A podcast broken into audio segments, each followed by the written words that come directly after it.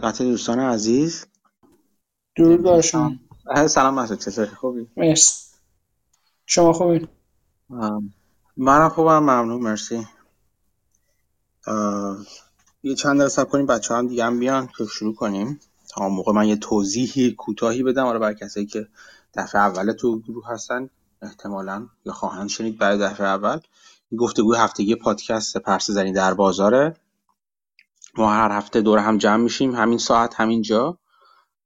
که در واقع شم یک شنبه به وقت ساعت یازده صبح به وقت آمریکای ساحل شرقی آمریکای شمالی فکر کنم به وقت تهران تا جایی که یادم میاد اگر دوست داشتین بیاد شما هم شرکت کنید. موضوع خاصی لزوما نیست بیشتر بحث آزاد صحبت آزاد پرسش و پاسخ درباره اتفاقاتی در هفته گذشته افتاده. گپ و گفت می‌زنیم می‌کنیم و گاهی هم موضوعی داریم که راجبش حرف بزنیم. یعنی اون از قبل مثلا من گفتم راجب چیزی می‌خوام حرف بزنم یکی از بچه ها قرار راجب موضوعی حرف بزنیم که اونم بین صحبت همون در واقع انجام میشه. این از این. خب چه خبر مسعود این هفته؟ خبرم که خیلی خبر خاصی نیست به جز بازار رو به پایین. ادامه بافت رو گوش دادم. دیگه خیلی چند چیز جالب دیگه هم دیدم ولی خب بیشترش هم هفته پیش حرف زدیم. فقط یه چیز جالبش که فکر کنم حالا شما هم گفته بودین هفته پیش همون چهار تا practical advice ی بود که چارلی مانگر داده بود به وارن بافت که دو تاشو گفت دو تاش هم گفت بعدا چه خودم بخوام استفاده کنم فعلا نمیگم. یادآوری می‌کنیم به ما چی بود اون تا؟ اولیش در مورد این بود که موقع که بافت می‌خواست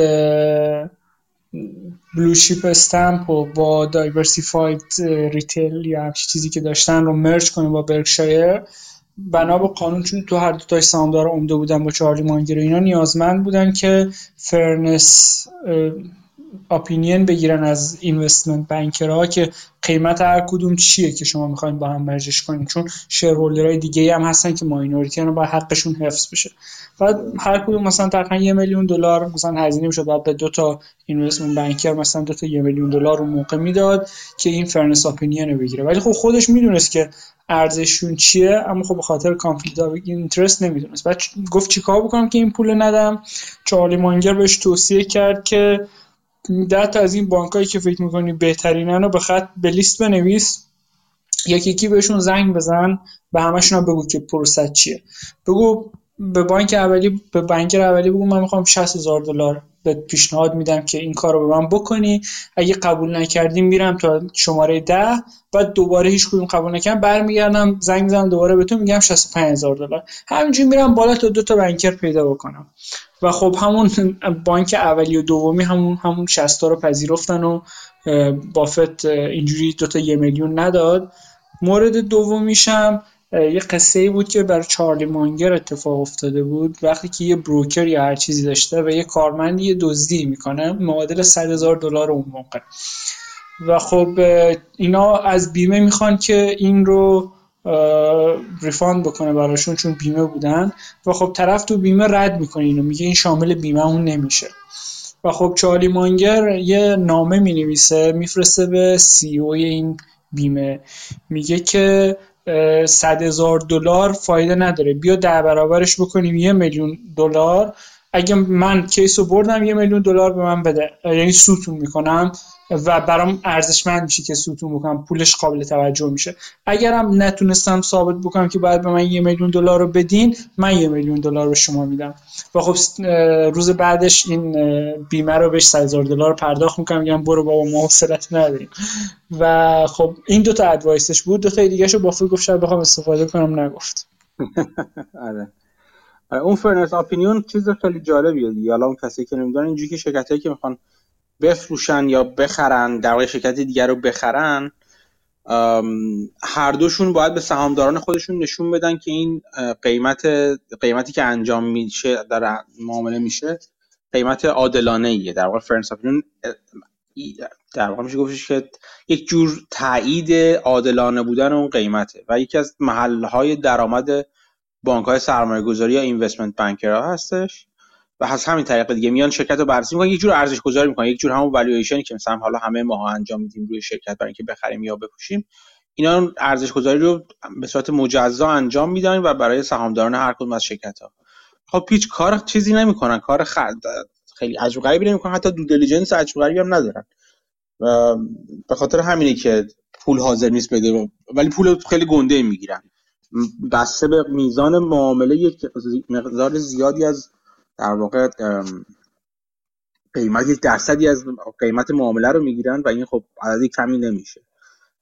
یکی از چیزهای جالبی که همین تو همین خرید اخیر بافت اگر نگاه می‌کردین که چیز الگانی خرید بیمه الگانی خریدش توی اون قیمتش رو پیشنهاد داده بود و طبق معمول ولی برخلاف معمول خودش که بافت همیشه بهشون میگه که چیز نمی‌کنن شاپران نمی‌تونن می‌کنن تیک ایت اور لیو یعنی اینکه یا قیمتی که من به شما پیشنهاد دادم برای خریدتون میپذیرید یا که که هیچ دیگه میریم دنبال کارمون. وقت من بهتون نمیدم که برین دنبال اینکه حالا ببینین چند در میارید چقدر چقدر مثلا چه می‌دونم چقدر میارزید یا مثلا کسی دیگه بیشتر شما رو می‌خرید ولی این دفعه این فرصت رو بهشون داده بود که این کار انجام بدن. که اصطلاحا میگن که شاپ یه چیز گو شاپینگ هم چیزی همچین اصطلاح اصطلاحش الان از ذهنم خارج شد. که شما مثلا 20 روز فرصت داری بری ببینیم کسی دیگه بهتر از من میخرده یا نمیخرده. ولی به هر حال چیزی که حالا هنوز هم برقراره که بافت وارد بیدینگ وار نمیشه. یعنی اینکه اینجوری کنه که خب یکی دیگه بیاد بگه من یه پیشنهاد دارم مثلا 10 درصد بیشتر از شما. حاضری تو مچ کنی یا نه. این کارا رو می‌کنن که قیمتشو می‌برن بالاتر. بافت اصولا وارد این کار نمیده نمیشه. فرصت هم قبلا نمی‌داد ولی حالا فرصت داده بودش. بعد اینا رفتن سراغ یه بانک چیز گفتن که ما باید همین یه چیز شبیه این fairness opinion رو به دست بگیریم از گلدمن ساکس فکر کنم که ببینیم میارزه انقدر میارزه نمیارزه اینا. بعد بافت گفت که اگه این کار بکنید اینو چون باید شما هزینه کنید دیگه. یعنی از طرف چیز بیمه Alleghany هزینه میشه میدن به گلدمن ساکس. مثلا چند 20 و چند میلیون دلار مثلا فرضاً میدن به گلدمن ساکس بانک گلدمن ساکس که بهشون بگی که چقدر میارزه این کسی دیگه؟ یا میخرهتون یه همچین package ی رو مثلا براشون انجام میده. بافت گفت اگه این کار بکنید من قیمتی پولی که به گلدمن ساکس رو میدین من از قیمت چیزتون کم می‌کنم. از قیمت خریدم کم می‌کنم. یعنی به شما نمی‌دونم چون بالاخره داره از جیب شرکتی میره که من دارم می‌خرم. من حاضر نیستم همچین پولی رو گلدمن ساکس بدم. اونم تازه گلدمن ساکس رفتش باشه خوبه. این چیز روال همیشه بافت بود و این کارم انجام داد. یعنی شما بریم مدارک قرارداد رو بخونید فکر کنم من گذاشتم فایل مربوطه رو. چیز قرارداد رو بخونید می‌بینید که قیمت گفته مثلا اون قیمت اولش منهای اون هزینه که به گلمن سکس دادن اینا تقسیم بر تعداد سهام شده قیمت بر سهم هر بر سهم که بافت حاضر شده بده. و خب این چیزی که از نظر بافت چیز لغمه مفتی که اونا می‌خورن و بافت حاضر نیست بهشون بده. جای دیگه متفاوت بافت گفته که چی میگم ما due diligence نداریم ما investment banking نداریم اصلا consultant نداریم. خودمون دو تا میشیم یا ده دقیقه تصمیم می‌گیریم یا چیز یا یه تصمیم یه خریدی رو انجام میدیم یا یه فروشی رو انجام میدیم یا نمیدیم. احتیاج نداریم که یه سری از یه بانکی بیان برای ما تعیین تکلیف کنن که آیا مثلا این چیز میارزه یا نه. اصلا حرف بافت اصولا یه چیزیش همینه بافت میگه که آقا جان صاحب یک کسب و کار باید خوش بهتر از هر کس دیگه ای بدون قیمتش چقدره. اگر نمی‌دونه قیمت کسب کارش چقدره خب اوضاعش ول چرا باید پول بده؟ یکی دیگه ما مثلا من یه بقالی دارم پولشو دارم در میارم همه چی در میارم. بعد ازم بپرسی خب چند میفروشی بقالی؟ ما بگم نمی‌دونم. بعد ببینم که چند بهم بگم میارزه این بقالی.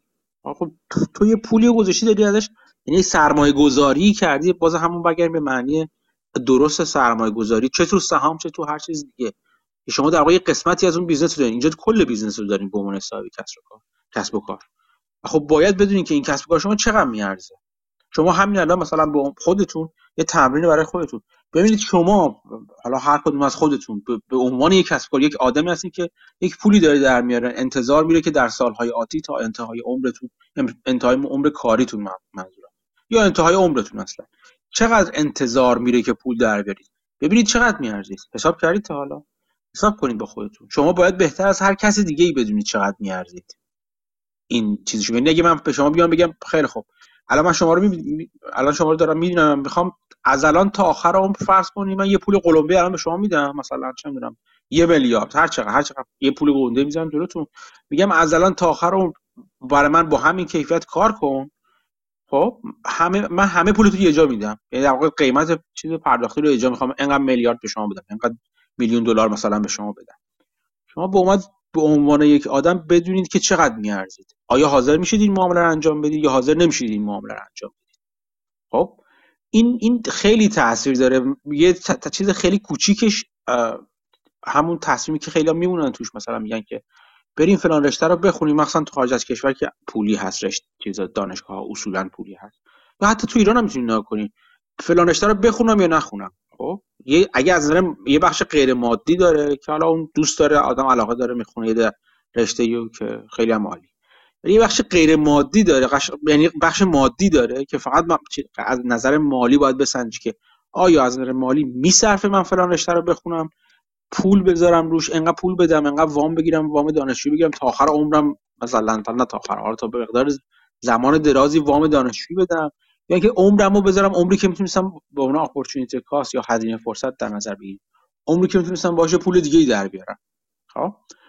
بگی ببین که آیا اونقدر میارزید یا نه. یعنی باید شما بتونید تخمین بزنید. هر کاری چقدر میارزه. هر سرمایه گذاری وقتی و مالی از نظر مالی باید بتونید بگید چقدر میارزه. مالیش. حالا غیر مالیش دیگه بخش احساسی و معنوی ایناش کاملا جدا میشه. اصلا من چیزی نم کسی نمی‌تونه یه کار خیریه رو ارزش گذاری کنه. فقط به صورت مالی. مطمئنا بخش معنویش بخش بزرگیه. ولی خب بخش مالیشو دارم میگم. شما باید بتونید ببینید که آیا اون سرمایه گذاری که روی وقت و زمان وقت به عنوان هزینه فرصت و, و پول به, به, به مسابقه پول دیگه. داری می‌کنید تا یک رشته جدید رو بخونید جابجا بشین از یک شهر برید یه جای دیگه یک خونه بخرید. آیا میارزه یا نمیارزه؟ این ارزش گذاری قرار نیست تا رقم دوم اعشارم درست باشه. ولی قراره که تا حد خوبی درست باشه. درست مثل همون ارزش گذاری ارزش گذاریایی که بافت انجام میده. شما لازم نیست به صورت دقیق غلط باشید. خب کافیه به صورت خیلی سردستی و کلی درست باشید. اون درست ارزش گذاری کرده باشید. این این تمرین خوبیه برای خودتون. بعد نیست انجام بدید که ببینید شما از نظر مالی چقدر میارزید. و خب خوبه دیگه. آره این این چیز بافت چیز جالبی که اصولا پول به اینوستمنت بانکرها نمیده بابت دو دیلیجنس بابت همه این کاری که انجام میدن. پول پول بهشون میده بابت کارهای دیگه بابت خدمات دیگه مثل بروکر بروکرینگ و یا مثلا چه می‌دونم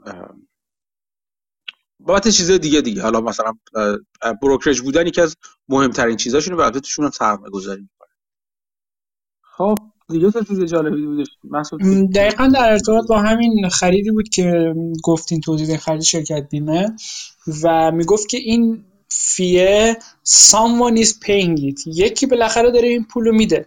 باید معلوم بشه چرا این پول میده. بعد می‌گفت بحث مانگر بود که می‌گفت incentive رو به من نشون بدین تا من بگم نتیجه چیه. داستان incentive این board of ها می‌دونن که قیمت مثلا business اینقدر خوبه یا okay ه ولی اینها یه سری shareholder ممکنه class action lawsuit بر علیه اینا شروع بکنن و ببرن دادگاه و اینا. برای اینکه این class action lawsuit اتفاق نیفته راه حلشون همینه که fairness opinion بگیرن. بعد از اون دیگه اینا liable نیستن یعنی نمیشه sue شون کرد. و خب اگه خودشون سهامدار عمده نباشن چه اتفاقی میفته؟ میگن حالا پول به سهامدار کمتر رسید رسید نیم دلار یه دلار پر کم میشه می‌رسه به investment bank. بذار برسه ولی اینا نتونن منو sue بکنن. یعنی داستان incentive اس و اینکه آیا board of director ها align هستن با shareholder ها یا نه. و بافت عملا می‌خواست اینو نشون بده که اینا align نیستن چه. حالا که نمی‌خواد پولم بده. دقیقا. دقیقا. یکی از دلایلی که این صحبت که مثلا کسایی مثل فکر کنم کالپرز کالپرز مثلا می‌کنن که اینا مثلا سهام اینا مثلا ترکیب board of director اش مثلا فلان و بیسان رو نکنید. درس corporate finance داموداران رو که نگاه کنید بخش corporate government که می‌رسه راجبش راجبه که مثلا چه چه هیئت مدیره خوبه و نمی‌دونم چه خصوصیاتی باید داشته باشه اینا مفصل صحبت می‌کنه. توصیه می‌کنم نگاه کنید. کلاس درس خوبیه. تمام کلاس درس داموداران کلاس درس خوبیان و من با نصفشون مخالفم. ولی کلاس درس خوبیه. بخش corporate governance می‌رسه نکات خیلی خوبی مطرح می‌کنه. مثال های خیلی خوبی می‌زنه راجع به مخصوصا از دیزنی زمان مدیر عامل اسبق در واقع آیزنر از, از اون نه آیگر از اون موقع مثال می‌زنه مثال خیلی خوب می‌زنه و بعد جالب چیز جالبی که می‌زنه فکر می‌کنم توی یکی از سالها حتی به به برکشایر اشاره می‌کنه. و نشون میده که با معیارهایی که خودش میچینه برکشایر اصلا از نظر corporate governance خوب نیست. خب؟ ولی خب حالا کی می‌تونه بگه واقعا ایرادی بگیره از بافت و corporate گاز به نظرم بهترین corporate governance رو داره اتفاقا. باز برمیگردیم به همون حرف مانگر. یادتون بیاد یک شباهت خیلی جالبی داره بین حرف حرف مانگر مخصوصا حالا بافت کمتر تاکید می‌کنه در مورد index investing که اگه یاد باشه یادتون باشه مانگر چندین بار گفته برای کسی که چیزی نمی‌دونه تخصصی نداره وقتشو نداره index investing چیز خوبیه بهترین چیزه خب؟ ولی برای کسی که می‌دونه می‌تونه بدونه وقتشو داره و اصلا کار حرفهش مخصوصا کار سرمایه گذاری هستش indexing کار بسیار احمقانه ایه خیلی فرق داره که ما از چه جهتی وارد میشیم دیگه. چرا این حرفا می‌زنه که کار احمقانه به دلیل اینکه خب شما عملا از یک سری توانایی ها یک سری upside ها یک سری اتفاقات خوب دارید در واقع کنارشون می‌ذارید. و اینجا هم تقریبا با یک با یک تشابه موازی همون بحث همونه. شما اگر وارد کسب و کار شدی که نمیشناسیدش یعنی همینجوری فقط سهامش رو خریدید مثل اغلب سهامی که خود ماها می‌خوایم یعنی حتی منی که مثلا هفته ها و ماه در مورد یه چیز تحقیق می‌کنم بازم برای این عقیدم که من هم من هم بعضا نمی‌تونم بگم اون بیاره مدیر عامل مدیر عامل واقعا صادقیه هیئت مدیره هیئت مدیره هیئت مدیره امانتداری هستن یا نه؟ خب؟ یه سری چیزا یه سریاشون معلومه که نیستن. مثلا یعنی یک جوری رفتار می‌کنن چه از نظر اینسنتیو ها و مزایا و حقوق و غیره و غیره مشوق ها یک جوری رفتار می‌کنن که معلومه که اینا امانتدار خوبی برای شیرهولدر نیستن. یه سری دیگه هم معمولی هن. یه سری ولی معلومن که خوبن. اگر من یک شرکتی رو پیدا کردم که بفهمم که این کاملا در واقع منافع مادی مادی مدیران مدیران شرکت مدیران اجرایی شرکت و هیئت مدیره شرکت کاملا هم راستاست هم راستا هست با من سهامدار شرکت. این اون وقتی که من هیچ بهانه‌ای ندارم که بگم آیا corporate governance خوبه بد فلان این الان چه اتفاقی میفته احتمالات البته همیشه باید بررسی کرد که بالاخره تا الان این آدمای خوبی بودن فردا مثلا ممکنه جفتکی بندازن. ولی در نهایت وقتی همچین چیزی رو دارم همچین ساختاری رو دارم دیگه مسخره است که بیام مثلا بگم که نه این شرکت من بهش رتبه بدی میدم پایینی میدم. چرا؟ چون از نظر چیزی که academician ها گفتن در مورد corporate governance یا ساختار درست شرکت داری این شرکت مثلا یه سری رو می‌لنگه. مثلا چی؟ مثلا اینکه board director فک و فامیلای بافت توشن. خب باشن. نمی‌دونم یا مثلا اینکه دوستای بافت توشن. خب اینا یارو 60 سال تو business از 60 سال پیش تا نصف چیز corporate America جزو دوستای بافت شدن دیگه تا حالا. یا مثلا چه می‌دونم سهامدار عمده اینجوری یا chairman و CEO یا مدیر عامل یکی هستن. خب اینا اینا واقعا یه سوال بیهوده ای میشه. مثل همون باز دوباره موازیش مثل diversification یا diversification هر که دوست دارید بخونیدش تنم متنوع کردن پورتفولیو در مقابل متمرکز کردن پورتفولیو. کسی که می‌دونه چی داره می‌خره و می‌دونه وقتی میگی می‌دونه نه که کلا می‌دونه یه چیز دید چیزی داره دید عمیقی داشته باشه نسبت به چیزی که سهامی که داره, داره می‌خره. دلیلی نداره آدم خیلی مثلا بیاد صدها سهم بخره تعداد زیادی سهام بخره و خودش رو پخش کنه تمام خودش رو پخش کنه تو همه چیز. اینجا هم بازم همینه. اونجا همونقدر که دانش و آگاهی نسبت به چیزی که داری می‌خرید می‌تونه در واقع نه تنها باعث بشه بلکه شما رو مجبور کنه که شما متمرکز بشید توی پورتفولیوتون. به این دلیل که اولا وقتی رو ندارید که در مورد همه چیز بدونید. دوم وقتی چیزی رو می‌شناسید و بدونید آپساید چقدر دانساید چقدر در مقابل با در مقابل با سایر پتانسیل های سرمایه گذاری به عنوان هزینه فرصت در صورت باید متمرکز بشین روی اون چیزی که بهتر هستش. و احتمال بهتری رو در اختیار شما قرار میده. اونجا هم همین وقتی هر چقدر دانش میره بالاتر شما خود به خود رفتارتون از رفتار عمومی که نمی‌دونن و نمی‌تونن بدونن باید جدا بشه. ولی خب بعدیش این است که خیلی وقتا این ما خودمون گول می‌زنیم و با توهم اینکه چیزی می‌دونیم بنز کافی diversification انجام نمیدیم. با توهم اینکه چیزی می‌دونیم اعتماد می‌کنیم مثلا به هیئت مدیره به هیئت اجرایی شرکت. و با, با, با بازم با توهم اینکه چیزی می‌دونیم مثلا چه می‌دونم خیلی اتفاقات دیگه انجام کار دیگه انجام میدیم. این اون مرز ظریف بین دونستن و توهم دونستن خیلی مرز باریکی میشه بعضی وقتا. و خب هنر سرمایه گذار و در واقع پیچیدگی اون چیزی که سرمایه گذار بابتش پول می‌گیره یا اون پول اضافه تر بر ایندکس رو می‌تونه بگیره از همین آلفا میاد از همین تفاوت میاد. که شما آیا می‌تونید این تفاوت این که چیزی می‌دونید یا چیزی نمی‌دونید رو تشخیص بدید یا نمی‌دونید تشخیص بدید؟ این خودش چیز پولساز مهمی می‌تونه براتون باشه. یه صحبت دیگه هم که جدیدا ایلان ماسک و کتی بودم کردن که بافت هم کرد و خیلی مثلا مایکل بری هم راجبش حرف زدن. عملا داستان index fund هاست و indexing. که اوایل خب خیلی okay بود چون درصد کمی از بازار بود ولی رفته رفته داره مشکلاتش ظاهر میشه. مثلا یکی از مشکلاتی که قبلا indexing داشت این بود که رأی اصلا نمی‌دادن نبودن. به خاطر اینکه نمی‌خواستن staff اضافه داشته باشن که تو هر کمپانی که دنبال هر کمپانی که توش سهام دارن که خیلی زیاد میشه برن رأی بدن و درست رأی بدن از این داستانه. بعد SEC ظاهرا قانون گذاشت و اینا رو مجبور کرد که شما باید رأی بدین و باید due diligence بکنین و اینها و سهامدار responsible ی باشین. یه extreme اینه که اصلا فرض کنید 90 درصد کمپانی دست index fund فرض کنید باشه extreme ه ولی این فرض کنید و اینجوری یه نفر اگه index fund رای نده با یه درصد کمی از سهام می‌تونه عملا رأی عمده رو داشته باشه و کمپانی رو کنترل کنه که خب این درست به نظر نمی‌رسه منطقی نیست. و خب اینا میان رأی میدن. ولی داستان اینه که اینا که می‌خوان رأی بدن incentive شون maximize کردن return نیست و incentive شون خوشحال نگه داشتن regulatory body ه government چرا؟ چون اینا بالاخره اون fee شون رو می‌گیرن و سهام بره بالا یا نره بالا مثلا سه درصد کمتر بره بالا یا نره براشون خیلی فرقی نمی‌کنه.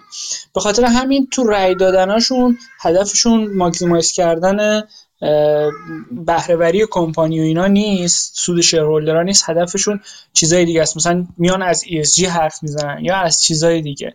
و خب این این عملا دارن حق یعنی عملا خوب ریپرزنت نمی‌کنن اون سهامداراشون اون کسایی که پول گذاشتن دست اینها رو. و خب این challenge جالبیه و اینکه چه راه حل درستی براش پیدا بشه قابل بحثه و هنوز ظاهرا راه حل درستی براش پیدا نشده که بعد چی کار کرد. درسته. نه تنها index fund ها بلکه اونجوری که بافت بهش اشاره کرد pension fund ها هم صندوق های بازنشستگی هم همینطور. بافت گفت دیگه گفت اینا نماینده مردم نیستن. نماینده سهامداران نیستن نماینده نظر سهامداران نیستن اصولا. این اون کسی که مثلا بازنشسته می‌خواد بشه و اینا چرا در واقع سهامدار به صورت غیر با واسطه شده توی یه شرکتی مثل بافت برکشایر یا هر شرکت دیگه به خاطر اینکه یه مدیر سهام سرمایه گذاری توی اون صندوق سرمایه گذاری بازنشستگی فکر کرده که یک سهامی رو بخره یا یک ETF رو بخره که حتی اونجور واسطه حتی بیشتر هم میشه. در نهایت اون کسی که مثلا اون کارگری که بازنشستگیش داره از اون صندوق بازنشستگیش خواهد اومد در نهایت نه تنها لزوما بلکه اصلا میشه با احتمال بالای گفت براش اصلا مهم نیست که اون پول از کجا میادش. اغلب اوقات. حالا کاری الان در یه مواد خاصی ممکنه اون چیز اجتماعی اون آگاهی اجتماعی یا اون جهتگیری اجتماعی اینجوری باشه که اون کارگران براش مهم میشه. مثلا سهام آمازون سهامش سهام بازنشستگیش در آمازون باشه که اگر آمازون در آمازون باشه آمازون مثلا به اتحادیه ها مثلا احترام بذاره یا اتحادیه رو قبول کنه. کاری به این مواد خاص نداریم. به صورت کلی در مورد مثلا برشار که هیچ قانونی رو زیر پا نگذاشته اون کارگر براش مهم نیستش که آقا جان اون سی او با چرمن یکی یا یکی نیست. خب؟ براش مهم که اون اون کار پول انجام بشه اون پولش پولش بیاد سهامش رشد کنه و الی آخر.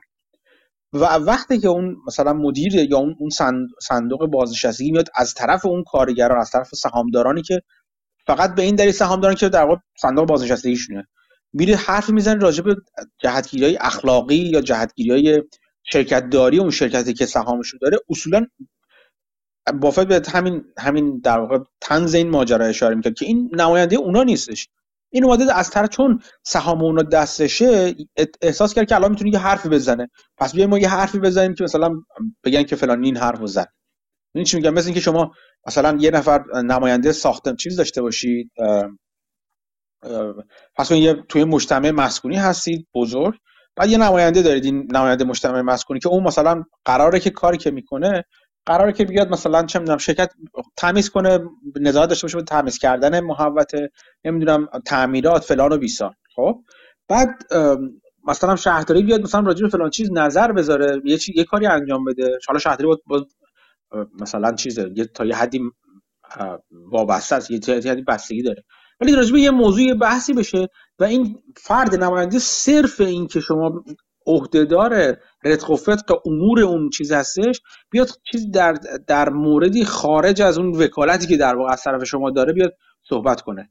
بافت این حرف رو می‌زنه که در واقع اون وکالتی که pension fund ها یا index fund ها دارن از سهام طرف سهام دارنشون فرق داره با اون پراکسی که طرف توی رأیگیری مجموعه سهام می‌نویسه یعنی در واقع واگذار می‌کنه.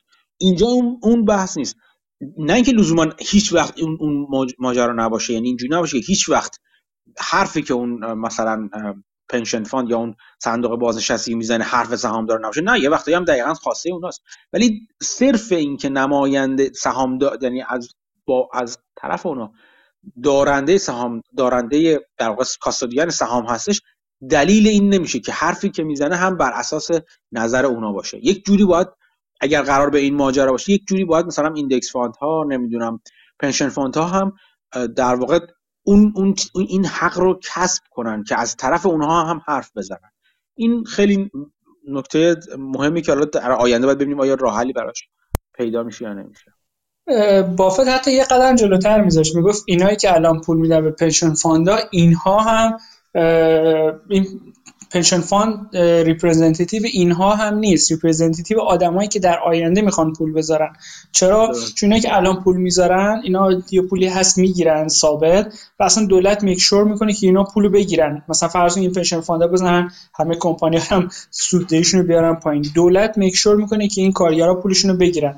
ولی چه اتفاقی میفته؟ کارگرای نسل بعدی باید مالیات بیشتری بدن یا تورم بیشتری تحمل بکنن. یعنی نه تنها اینها representative آدمایی که الان تو اون pension fund پول دارن نیستن بلکه این representative نسل‌های بعدی هن و چجوری می‌تونن از نظر اونا بیان و از قول اونا بیان و حرف بزنن و نظر بدن؟ خیلی جالب می‌تونه باشه. آره دیگه این کلا همه این ماجرا اگه برین عقب‌تر یک زمانی اینجوری بودش که اصولا صندوق های بازنشستگی تمرکز سرمایه گذاریشون چه طرف pension fund های موزه چیزی داخل شرکت چون اغلب اینجوری که اول قبل از اینکه four o one و اینا راه بیفته که سهام چیز بازنشستگی کلی باشه توی آمریکا اینجوری که هر کس تو هر شرکتی کار می‌کرد بازنشستگیش هم اون شرکت صندوق بازنشستگی اون شرکت در واقع تامین می‌کرد در آینده و اینا تو اون ساعت تو اون در واقع سرمایه گذاری شد خیلی وقتا اونا اینجوری بود که می‌رفتن مخصوصا حالا همون قدیما اینجوری بود که اغلب پورتفولیوی این شرکت ها رو پورتفولیوی باند ها و اوراق قرضشون تشکیل می‌دادن. و خب یک کسی که اوراق قرضه در واقع فرض کنید که حالا pension fund فرض کنید در یک دنیای مجازی اجازه نداشته باشن در سهام سرمایه گذاری کنن و فقط بتونن در اوراق قرضه سهام سرمایه گذاری کنن. خب اینجوری در واقع وام دهندگان به کسب کار راجع به کسب کار تصمیم گیری نمی‌کنن. فقط از نظر مالی نه نظر اداره شرکت یا چیز دیگه فقط از نظر مالی در واقع اون شرکت رو می‌تونن نظارت کنن بهش اونم نه نظارت که چیکار چه پول در میاره. اینکه فقط بدونن توی سررسید تاریخ های سررسید اون کوپان یا اون در واقع سود بهره وام یا اوراق قرضه رو بگیرن یا اگه نگیرن چجوری اموال شرکت وسیقه شده باشه و غیره و غیره. یعنی در مورد خود شرکت اینکه شرکت داره چیکار می‌کنه دیگه اینا ربطی نداشتش دیگه. خب اون دید تم زمان تمیزتری بود. ولی از اون جایی که از اون جایی که سهام به عنوان یک دارایی پر تر مجبور شدن اینا کم کم نه تنها وارد پورتفولیو خودشون کنن بلکه زیادتر و زیادتر کنن در طول زمان. چرا؟ چون بهره اوراق قرضه رفت پایینتر و پایینتر یعنی بازدهی در اوراق قرضه پایینتر و پایینتر رفت در دوران بهره کم. و دولت ما مدت هاست داریم تو دوران بهره کم قرار داریم.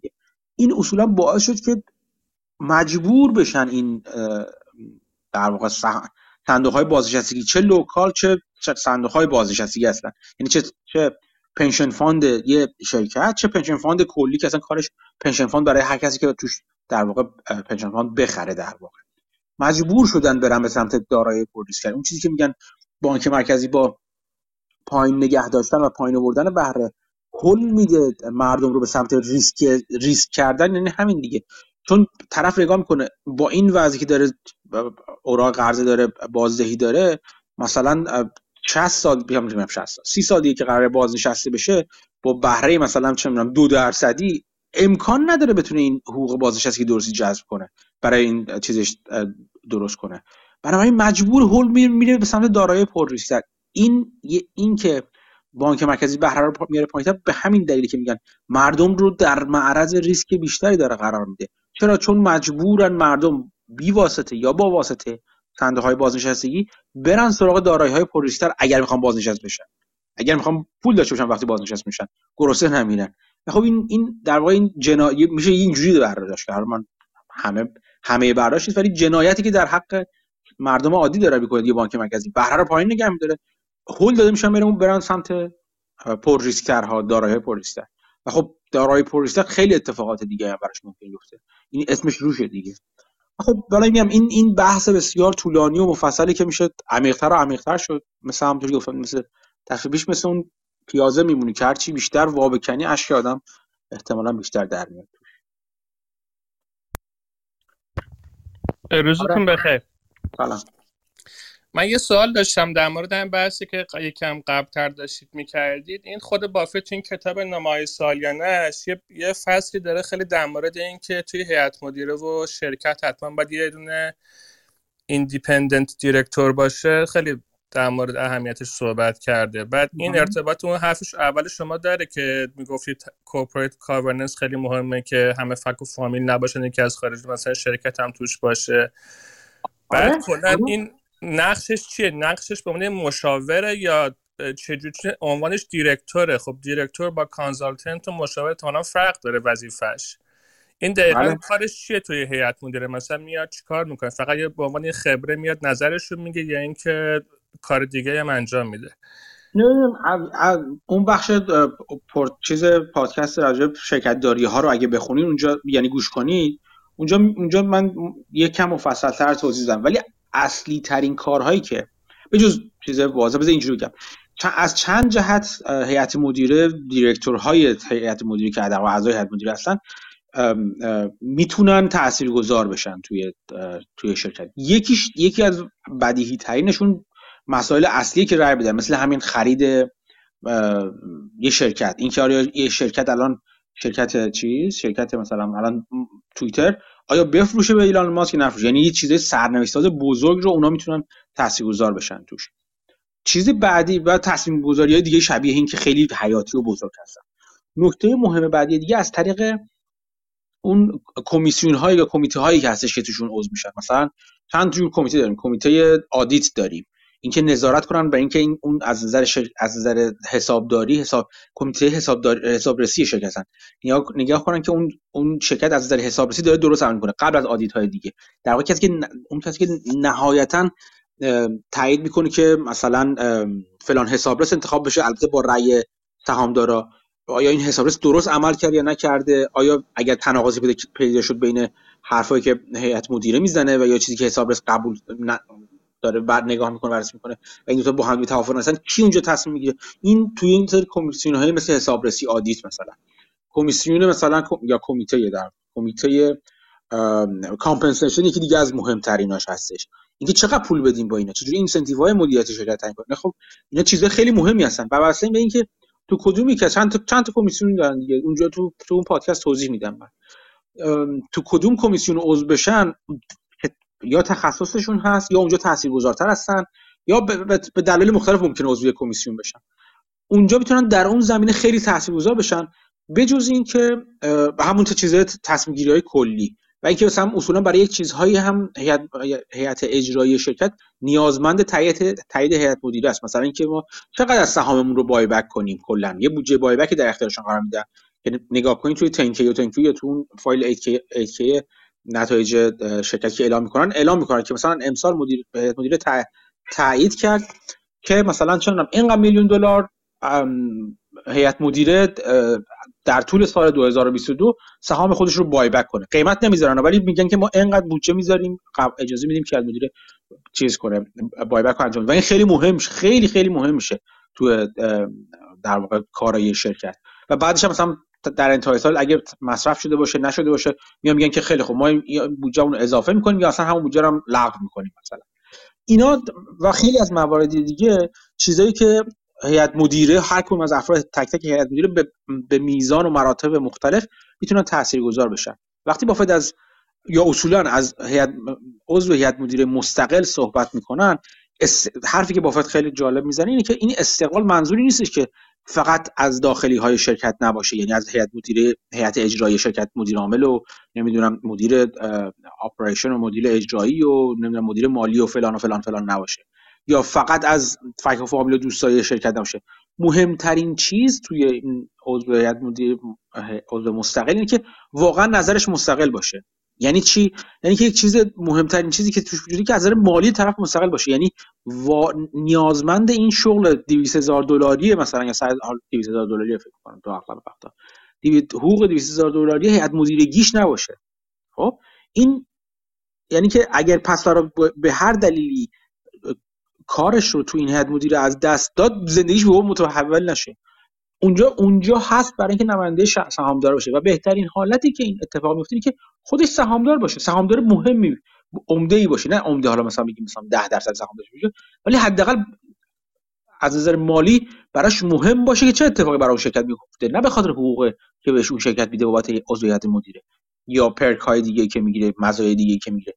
بلکه به خاطر اینکه پول داره تو اون شرکت سهام داره تو اون شرکت. اینه که استقلالش رو استقلال نظرش رو تعیین کنه. و چیزی که اغلب دیده نمیشه. طرف اسمش یاد عضو مستقل یاد مدیر است.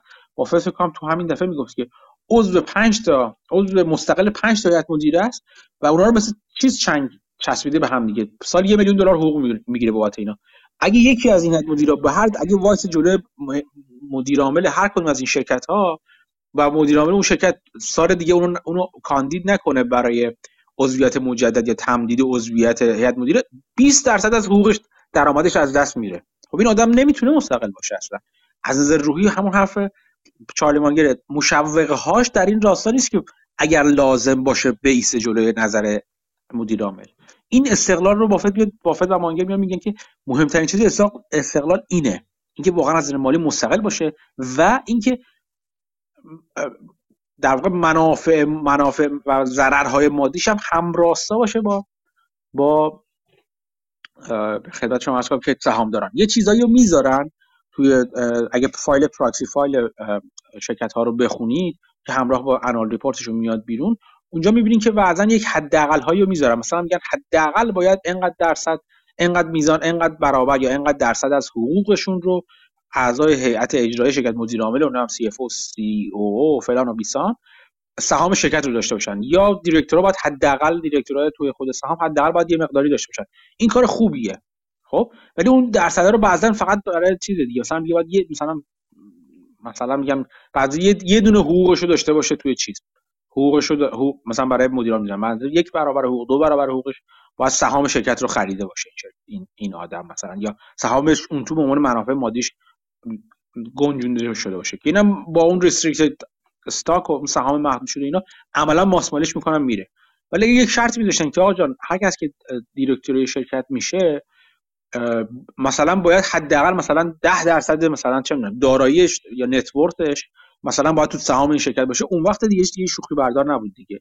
اون وقت می‌تونستی بگی که این طرف واقعا براش مهم خواهد بود که سر سهامدار شرکت چه بلایی میاد. چون خودش هم قسمت قابل توجهی از داراییش توی سهام خود شرکت گیره اینی که گفتین دقیقا بافت گفت یه نامه دریافت کرده بودم. یه نفر دو میلیون دلار پول می‌خواست و گفته بود آره، که آره،, آره گفته بود صد درصد درآمد من از تو این board of director بودن independent director بودن میاد. که بافت میخنده این بخوری نونش به این بسته است. بعد می‌گفت board of director 5 تا از معروف این بزرگترین کمپانی آمریکا بوده. یعنی کمپانی الکی نبوده. بعد مانگر میخندید می‌گفت که آره این نه تنها می‌خواد این 5 تا رو بلکه اونقدر می‌خواد با CEO موافق باشه که اگه این CEO یه CEO یه جای دیگه رفیقش بهش زنگ زد گفت این چطوره؟ این بهش recommend کنه بگه این خوبه. یعنی چه با تصمیماتم موافقت می‌کنه که این بره توی board ششمی هم بشینه تازه. دقیقا دقیقا. دقیقا همینطوری هست یک یک در حالت extreme ش اینجوری همیشه نیستش.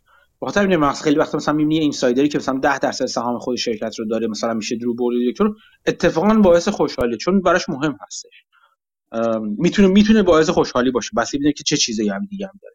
این این خیلی خیلی چیز مهمیه. یعنی تو شرکت داری شرکت ها مخصوصا بعضا اگه تو مثل من توی micro cap ها سرمایه گذاری می‌کنید بعضا خیلی خیلی این چیزای governance و اینا مهمتر از حتی شرکت های بزرگ میشه. با چون تو شرکت های بزرگ حداقل اینجوری که اون اتفاقاتی که داره میفته broadcast میشه در واقع در معرض دید همه هست و همه سایت های خبری اینا به عنوان اینکه مثلا اگه فلان board director اخراج شد یا فلان board director همچین مخالف مخالف نظر نظر مخالفش رو ابراز کرد همه چیز می‌کنن. ولی تو شرکت کوچیکتر این بعضا اصلا بروز پیدا نمی‌کنه. و در واقع میدان ترکتازی اون سی او میشه. مثلا اگه سی او فاوندر و بنیانگذار شرکت هم باشه. که میشه تبدیل به شمشیر دو دم میشه دیگه. چون خیلی وقتا خیلی خوبه که اصلا دنبال ما شرکت باشیم که سی او فعلی همون بنیانگذار شرکت باشه که قسمت بزرگی از زندگیش هم تو همون شرکت سرمایه گذاری کرده. ولی مثل اون مثالی که من چند وقت پیش دادم پیانف اینداستریال که مثال زدم بهتون براتون توضیح دادم اگه یادتون باشه چند جلسه پیش.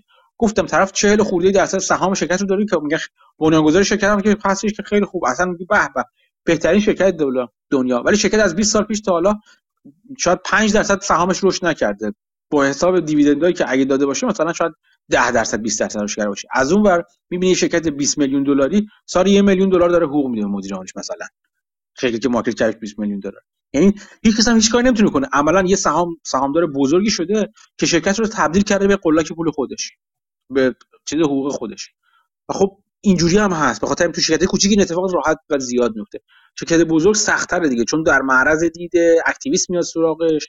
ولی شرکت کوچیک دیگه activist حال نداره. بابت اینکه 20 میلیون دلار چه activist ی؟ activi activism ی انجام بده در واقع؟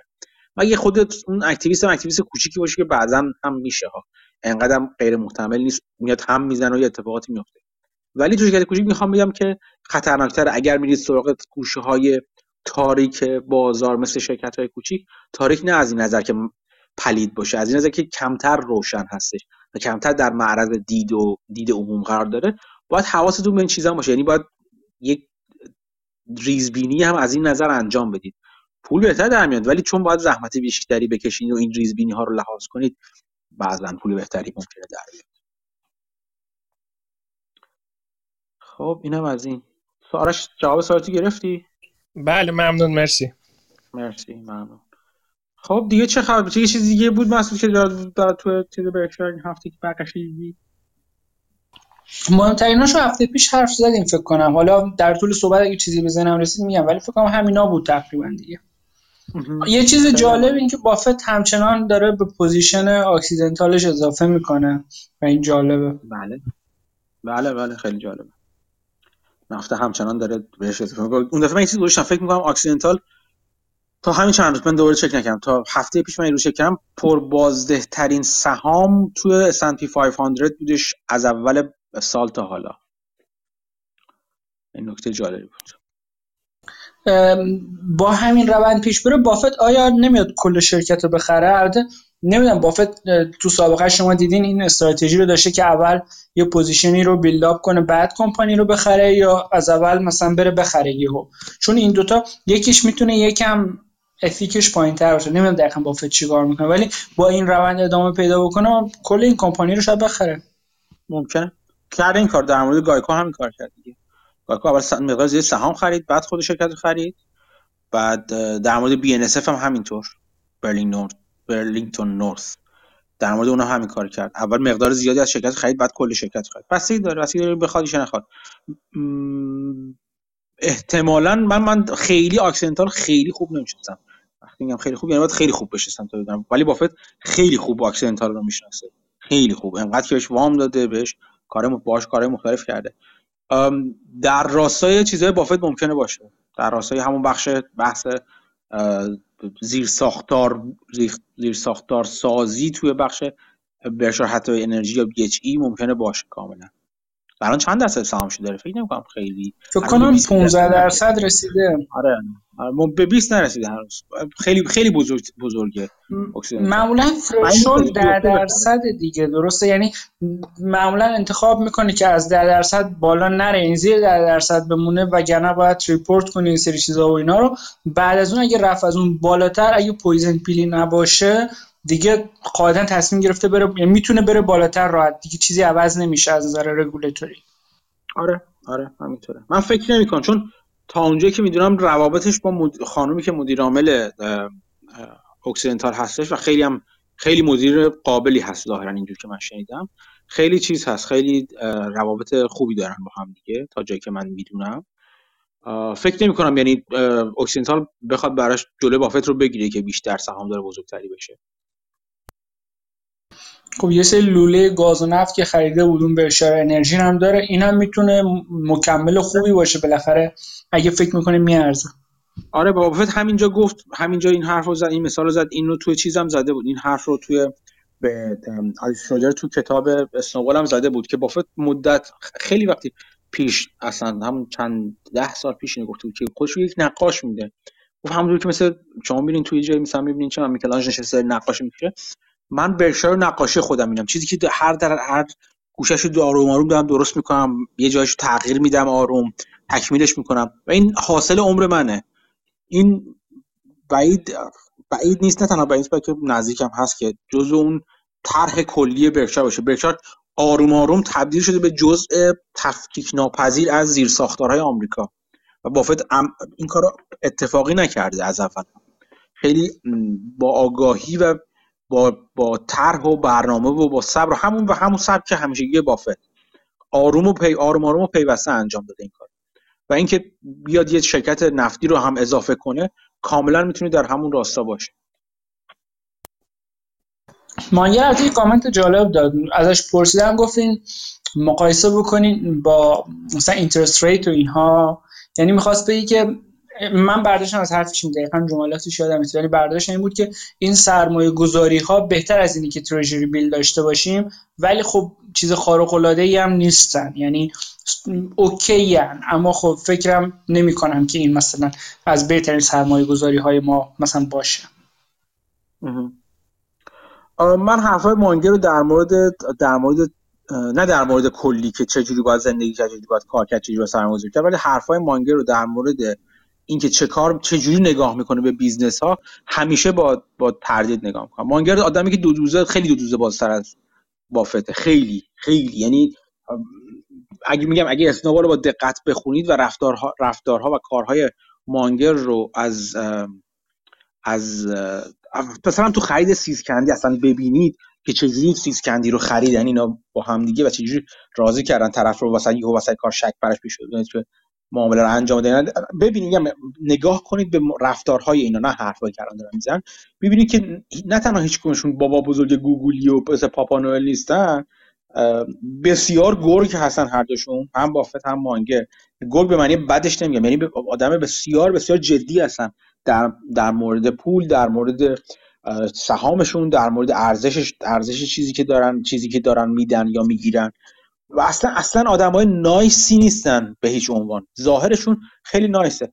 همینطور این این رو هم اضافه کن که مانگر اصولا در مورد حرفایی که می‌زنه نه حرفایی که به قول معروف میگن رنتینگ مثلا میفته راجع به چین و بیت کوین و اینا بهشون مثلا مطلق میندازه اینا. نه در مورد اینکه چرا ما این خرید رو انجام دادیم؟ یا آیا اون خرید رو انجام میدیم یا نمیدیم؟ خیلی با سیاست اتفاقا مانگر حرف می‌زنه. خیلی با سیاست حرف می‌زنه. اگر میگه اینا نمیارزه اینا اصلا بعید پس اگه معلوم بشه اتفاقا یک نقشه بزرگتری داشتن و نمی‌خواستن فقط رو کنن و می‌خواستن به قول معروف یه براشی بکشن روش که نه بابا ما فقط چون نمی‌خواستیم تریجری بیل بخریم ما اینو خریدیم اصلا تعجب نکنید. حرفای مانگر رو مخصوصا بافت کمتر. بافت یا نمیگه یا میپیچونه ولی مانگر مثلا مانگر مال زیاد می‌کشه روی کاری که دارن می‌کنن و بعدا معلوم قرار بشه. اینو زیاد جدی نگیرید اینجور حرفا یا من نمی‌گیرم حداقل. آره حالا اون قسمتی که سیسکندی رو میخریدن که می‌گفت طرف پشیمون شد مانگر در وصف شراب و مثلا و اینا. روزه خونده اون نمی‌دونم چقدر شوخیه چقدر جدیه چون می‌تونه یکمش حالت شوخی طور هم باشه. حالا واقعیت هم تو شوخی هست همیشه. ولی یه چیزی دیگه تو اسنوبال بود که من هیچ وقت فراموش نمی‌کنم. این بود که یه جاش مانگر و بافت با یکی حرف می‌زنن طرف یه چک فرستاده بود که اینوست بکنن به اسم مانگر فرستاده بود. بافت بهش نامه زده بود که سری بعد چک رو به اسم من بفرست. اون موقع هنوز با هم کار آره می‌کردن یعنی مثلا تو بلوچیپ سهام داشتن تو برکشایر اینا. یعنی غیر مستقیم پارتنر بودن ولی کاملا دیگه برکشایر اونا رو ادغام نکرده بود. یا همچین چیز شاید اصلا قبل از داستانه. اون موقعی که بافت پول منیج می‌کرد. و مستقیم به طرف گفت گفت سری بعد به اسم من بفرست به اسم مانگر نفرست. دقیقا. هر دوی این آدما به نظر من چیزن که خیلی خوبه. اون چیزی که مثلا ما تو ضرب مثلا میگیم و هیچ وقت انجام نمیدیم و مثلا حساب حساب کاکا برادر یا اینکه چه می‌دونم تعارف و اینا رو توی بیزنس و کسب و کار کنار بذاریم و اینا رو خیلی خیلی جدی اینا رو می‌تونیم توی ethic کاری رو به نظرم از هر دو این آدم خیلی خوب و عالی میشه یاد گرفت. خیلی خوب. واسه میگم اسنوبال کتاب بسیار عالیه بسیار عالیه. چند بار گفتم یک دلیل این که بافت دیگه اون تو اون بخش معرفی کتاب نمیاره تو اون یه چیزی هست بخش bookworm تو چیز برکشایر تو مجموعه برکشایر که اونجا نمیاره و اینا. دلیلش همین که یه به نظر من یک قسمت هایی که از زندگی بافت و شخصیت بافت رو که بافت نمی‌خواد بیرون باشه رو اونجا بیرون انداخته و واضح هست بافت اونه کتاب مثل اون Making of American Capitalist که لوینستاین نوشته اون از بیرونتر یعنی نشکافته بره وارد لایه های درونی تر بشه. و از این نظر خب کتاب امن‌تری هست دقیقه. ولی کتاب امنتری هستش. بی خطر کبریز بی خطرتره اسنوبال اسنوبال به نظر من خیلی بی پرده تره از اون طرف دیگه اینم هم اینه یعنی این این رو این دوتا رو با هم دیگه من همزمان می‌بینم که من تا به حال این همه چیز دارم هیچ بی اخلاقی رو از بافت ندیدم. که واقعا بی اخلاقی بوده باشه.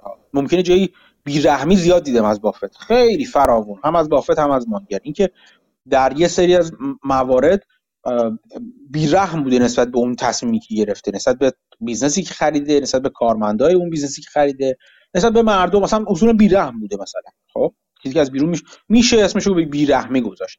ولی هیچ وقت بی اخلاق نبوده. یعنی اگر کاری کرده از نظر قانونی و اخلاقی حق داشته اون کار رو بکنه. دلیلی نداشته. شفقت داشته باشه یا مهربانی خاصی داشته باشه و مفید نکرده. به نظر من شفقت بزرگ و اصلی شد تو بخشیدن چیزی که جمع کرده انجام داده. دلیلی نداشته که از قبل بکنه و حتی الان بکنه. اینجوری زندگی رو متفاوت می‌بینه. مانگر که اصلا حتی همونقدر هم حتی چیزی یعنی مثل بافت هم تمام زندگیشو نبخشیده. قسمت قابل توجه ولی کوچیکتری از زندگیشو بخشیده و خواهد بخشید. راستی یه چیز دیگه هم تو نامه بافت بود که من قبلا گفته بودم الان update ش رو بگم. تو نامه بافت بود بهش حالا جدی شوخی نیست لزوما. که اینکه قایق رو میاریم میفروشیم این book رو گفتین یاد این افتادم چون محصولاتش رو میارم میفروشن کنار اون مجمع آره. گفت ما قایق هم میفروشیم گفت من می‌خوام یکی بخرم 10 درصد discount داره ملت بیاین بخرید. بعد تا نیمه میتینگ که می‌خواستم برم برای نهار اعلام کرد گفت تا الان 11 تا قایق فروختیم ملت بخرین بعد یه چیزی هم گفت مثل که اون قایق هنوز ساخته نشده و فروختیمشون. یعنی انگار دارن پیش خرید می‌کنن بخاطر همین شاید تخته. یعنی عملا داره float raise می‌کنه برای اون بخش از بیزنس. آره همینطوره. بافت ببین اینجوری میگم تو باز فکر تو اسنوبال چندین بار میگه که بافت نماد یعنی نماد و چه می‌دونم نم میشم نماد مجسمه خیلی خوشم نمیاد نماد واقعی تمرکز و بهرهوری اینکه در یک جهت همه رفتارها و کاراش در اون جهتی که می‌خواد باشه. یعنی بسیار بسیار مانگر راجبش میگه بسیار بسیار منطقیه. بسیار بسیار متمرکزه. از این نظر که هش... کار اضافهش رو همینجوری آروم آروم کم کرده در حالی که پنجرشون که کاملا متمرکز باشه. این تو business ش توی کسب و کارش توی رفتاراش هست. این از وقتی که بافت خودش این معروف هست دیگه از اول طعم پپسیکولا رو دوست داشت. خوش هم پپسیکولا می‌خورد. وقتی بچه بود پپسیکولا میفروخت. یه با خرید چیزی که می‌کرد این که جین یه جین یا یه دو جین پپسیکولا می‌گرفت شیشه هاشو می‌گرفت دونه دونه میفروخت. بیشتر یه سودی می‌کرد و اینا. اینا جزء جزء هزاران کسب و کاری بودی که از بچگی انجام داشته می‌داده. یکی از وقتی که سهام چون که داره بزرگ چیز شدن داره کوکاکولا شدن عملا همه سویش کرد رو کوکاکولا یعنی حتی اون پولی هم که بابت کوکاکولا میده که بخوره اون رو هم متمرکز کرد رو اون چیزی که توی سهامدار هستش. وقتی تفاوت اونقدر از کیفیت براش متفاوت نبود.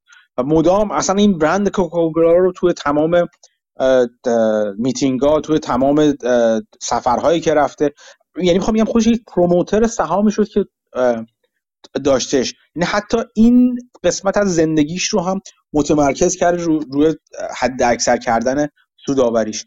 دیگه خب بدیهیه که اینکه بیاد سر چیز بکنه سر کسب و کارش حرف بزنه. اینکه اصلا این از, از, از وقتی که برشای بزرگ شد تبدیل شد به اون وودستاک کپیتالیسم به قول معروف که جمع میشن همه دور همین دیگینا می‌بینی چقدر یه بار میزان فروش های چیز رو نگاه کنید که خودشون اعلام می‌کنن بعضا.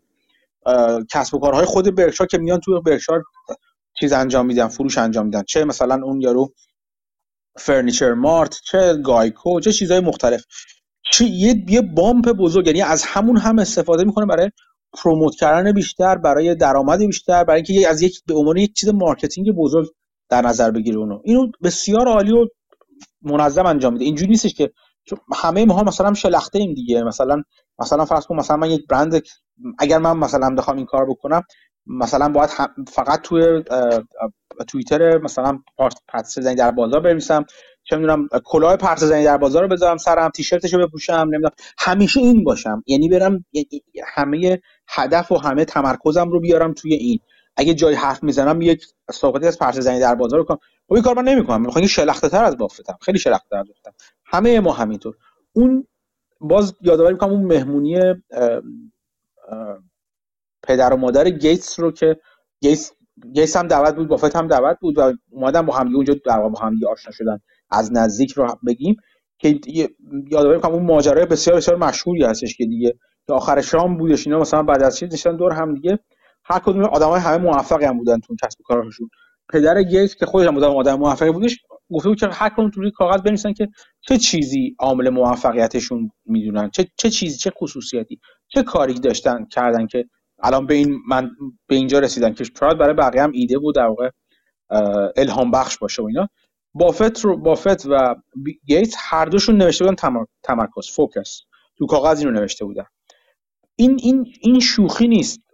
از انقدر به حالت حدی و اکستریمش می‌بره بافت که اصولا از بعض وقتا از به نظر می‌رسه که از هیبت آدمیزاد ممکنه خارج شده باشه دیگه. اونقدر متمرکز میشه. به کارش که از مثلا خانوادهش ممکنه بزنه از زندگی عادیش بزنه از نظر آدم بیرونی. این می‌خوام بگم که این تمرکز رو نمودش رو همه جا می‌بینی. یعنی کافی سر به چرخونی تو تک رفتار بافت تک تک جاها تا ببینی که مثل یک ماشین عمل می‌کنه یک ماشینی که صیقل داده شده و آماده شده برای اینکه به اون هدفی که خودش برای خودش گذاشته برسه. کاری به درستی و غلطیش ندارم و به روشش ندارم. می‌خوام بگم که این چیزی است که از بیرون کاملا واضح هستش وقتی نگاه کنیم به زندگی بافت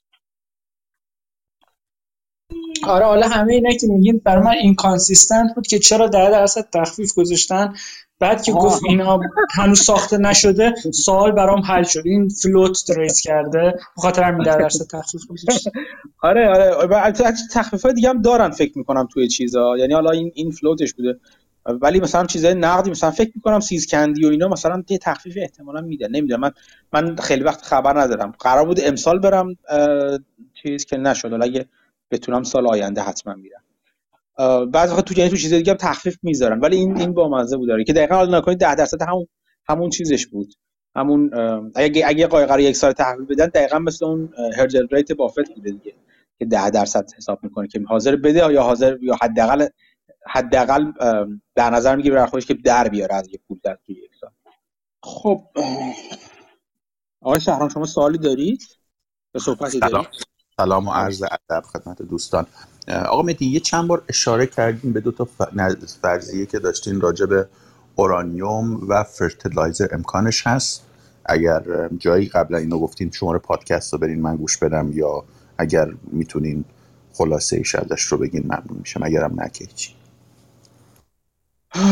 نه تو پادکستی هم نیست گفته باشم. تو یکی گروهی که چیز هستی که من بگم due diligence خودم گذاشتم در واقع. نه تو پادکستی من نگفتم. یادم نمیاد یا اگرم گفتم. خلاصش اینجوری میشه. خلاصش دو تا هر دوشون دو تا کامادیتی هستن. و خب عرض و تقاضا توی هر دوی این دوتا به شدت نامتقارن هستش الان. این عدم تقارن بعضا دلیل, دلیل به این معنی نیست که همین الان قیمتشون رو به بالا خواهد رفته.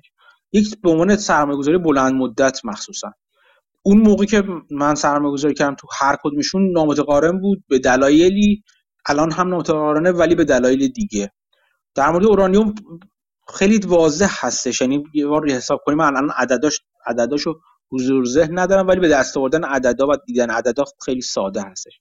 اینکه اورانیومی که تولید میشه تو دنیا با قیمت فعلی اورانیوم با اورانیومی که مصرف میشه در دنیا متقارن نیست. یعنی سالی 180 خورده میلیون تن فکر می‌کنم. یا تون یا نداشت الان پرت شدم. ولی میزانی که مصرف میشه طرف مصرف اورانیوم بسیار بسیار زیادتر از میزانی که تولید میشه با قیمت فعلی. چون هر قدر قیمت اورانیوم بره بالاتر منابع جدید و معادن جدیدی اضافه میشن به در واقع تولید اورانیوم. از طرف دیگه باید ببینید کپشون چی اضافه چی چی در واقع بالا پای می‌بره بالا می‌بره در واقع. چیزی که مصرف رو بالا می‌بره ورود راکتورهای جدید هست بدیهتا که چین داره چند تا راکتور می‌سازه ژاپن داره دور راکتوراشو برمیگردونه. چیزی که پایین میاره راکتورهایی که هستن که از مدار دارن خارج میشن مثلا مثل آلمان مثل اروپا خیلی از راکتوراشو خارج کرده. بعد باز یه جاهای دیگه داره اضافه میشه مثل انگلیس داره اضافه می‌کنه. این تعادل وقتی حسابش بکنید و من حساب کردم و هنوزم حساب می‌کنم می‌بینم که به سمت افزایش مصرف اورانیوم هست. یعنی همچنان رو به بالا هست.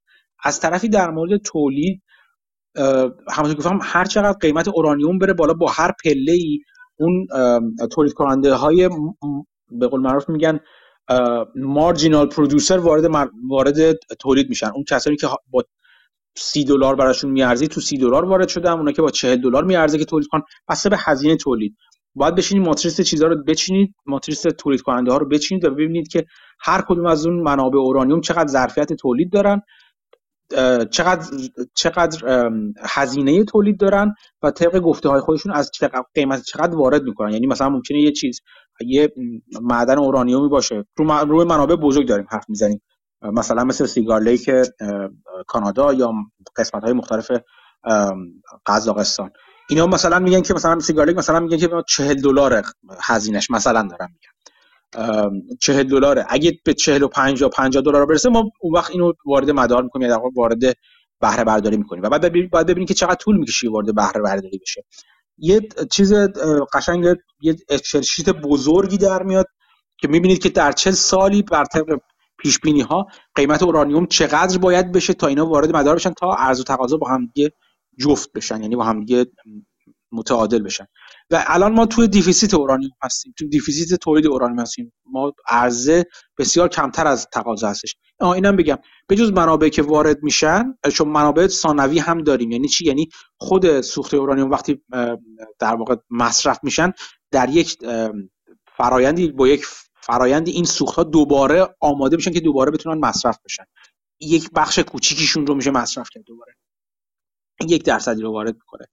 یک برنامه بوش برنامه که سلاحهای هسته‌ای رو کلک‌های هسته‌ای کلاهک‌های هسته‌ای رو تبدیل کنن به اورانیوم مصرفی نیروگاه ها این هم یه قسمت خیلی کوچیکتری بوده چون هزینه بر هم هست و اینا. ولی خب یه قسمت کوچیکتری بود که با درگیری اخیری اخیر آمریکا و روسیه این این بخش کلا چیز شده. این بخش کلا زیر سوال رفته.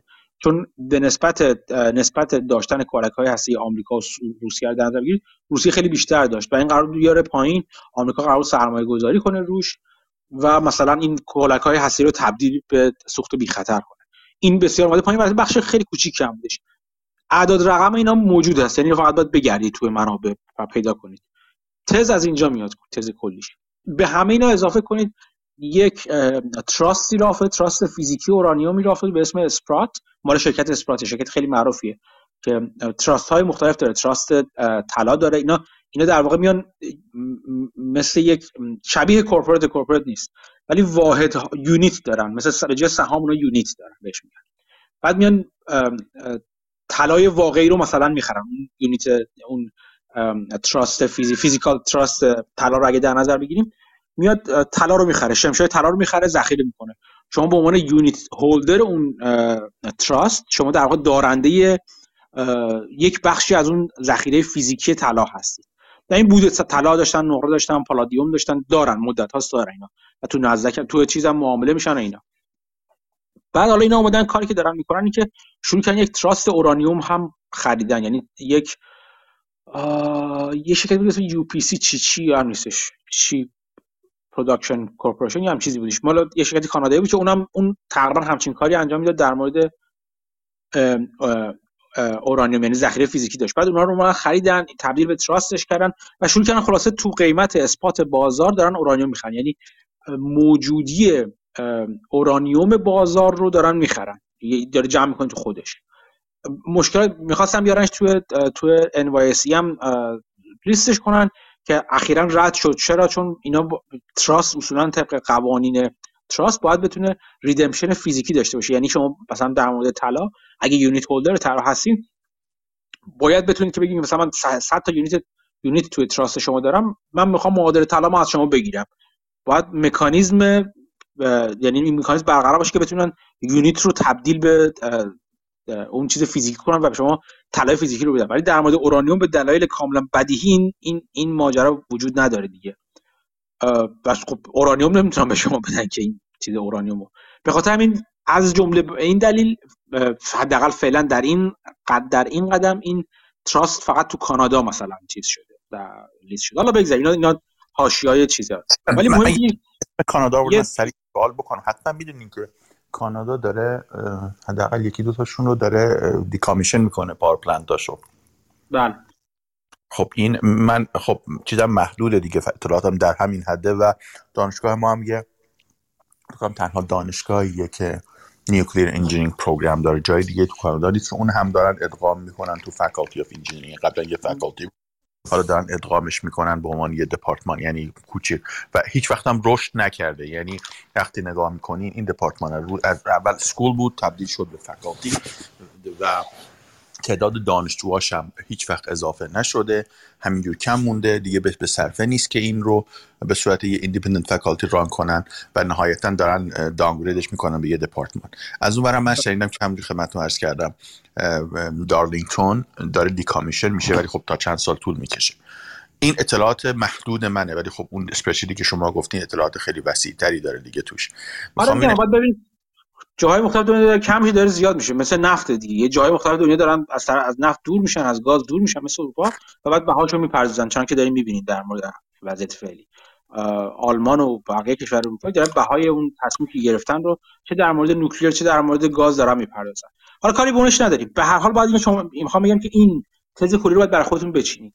که جایی جایی که عرضه بالا یا پایین میشه عواملش رو حساب کنید. چقدر داره بالا پایین میشه؟ یک مثلا extrapolation ی بکنید که در آینده چه اتفاقی خواهد افتاد. همینطور در مورد تقاضا این extrapolation انجام بدید. و چیز مهمتر اون گفتم این این این عامل بزرگی دیگه هم هست که داره داره یک مثل پاکمون هستش که این چیزو داره داره پکمن در واقع داره چیزو قورت میده. این توی قیمت اثبات داره اورانیوم فیزیکی موجود رو می‌خره و اینکه شما اینا رو باید در نظر که از فوکوشیما به اینور یک دفیسیت بزرگی به وجود اومده بود. یعنی فوکوشیما وقتی ایجاد شد دفیسیت در واقع در واقع یک یک اضافه بر مصرف وجودش به وجود اومده بود.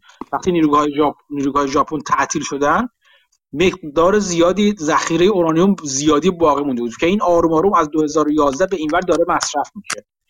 چقدر بوده هیچ کس نمی‌دونه. چقدر داره مصرف میشه؟ خیلی عدد رقم درستی وجود نداره به جز یک حدس و گمان هایی که وجود داره. این حدس و ها رو بالاخره باید وارد کار کنید. به نظر من رسید اون موقع شروع کردم که این deficit deficit وجود داشت. به دلیل اینکه جاهای مثل Cigar Lake و اینا نیومده الان به نظرم می‌رسه که این deficit وجود داره که مصرف در بلند مدت بالاتر خواهد رفت. این این ماجرات به اینجا ختم خواهد شد که قیمت اورانیوم بره بالاتر مثلا. این این این بزرگ اورانیوم هست.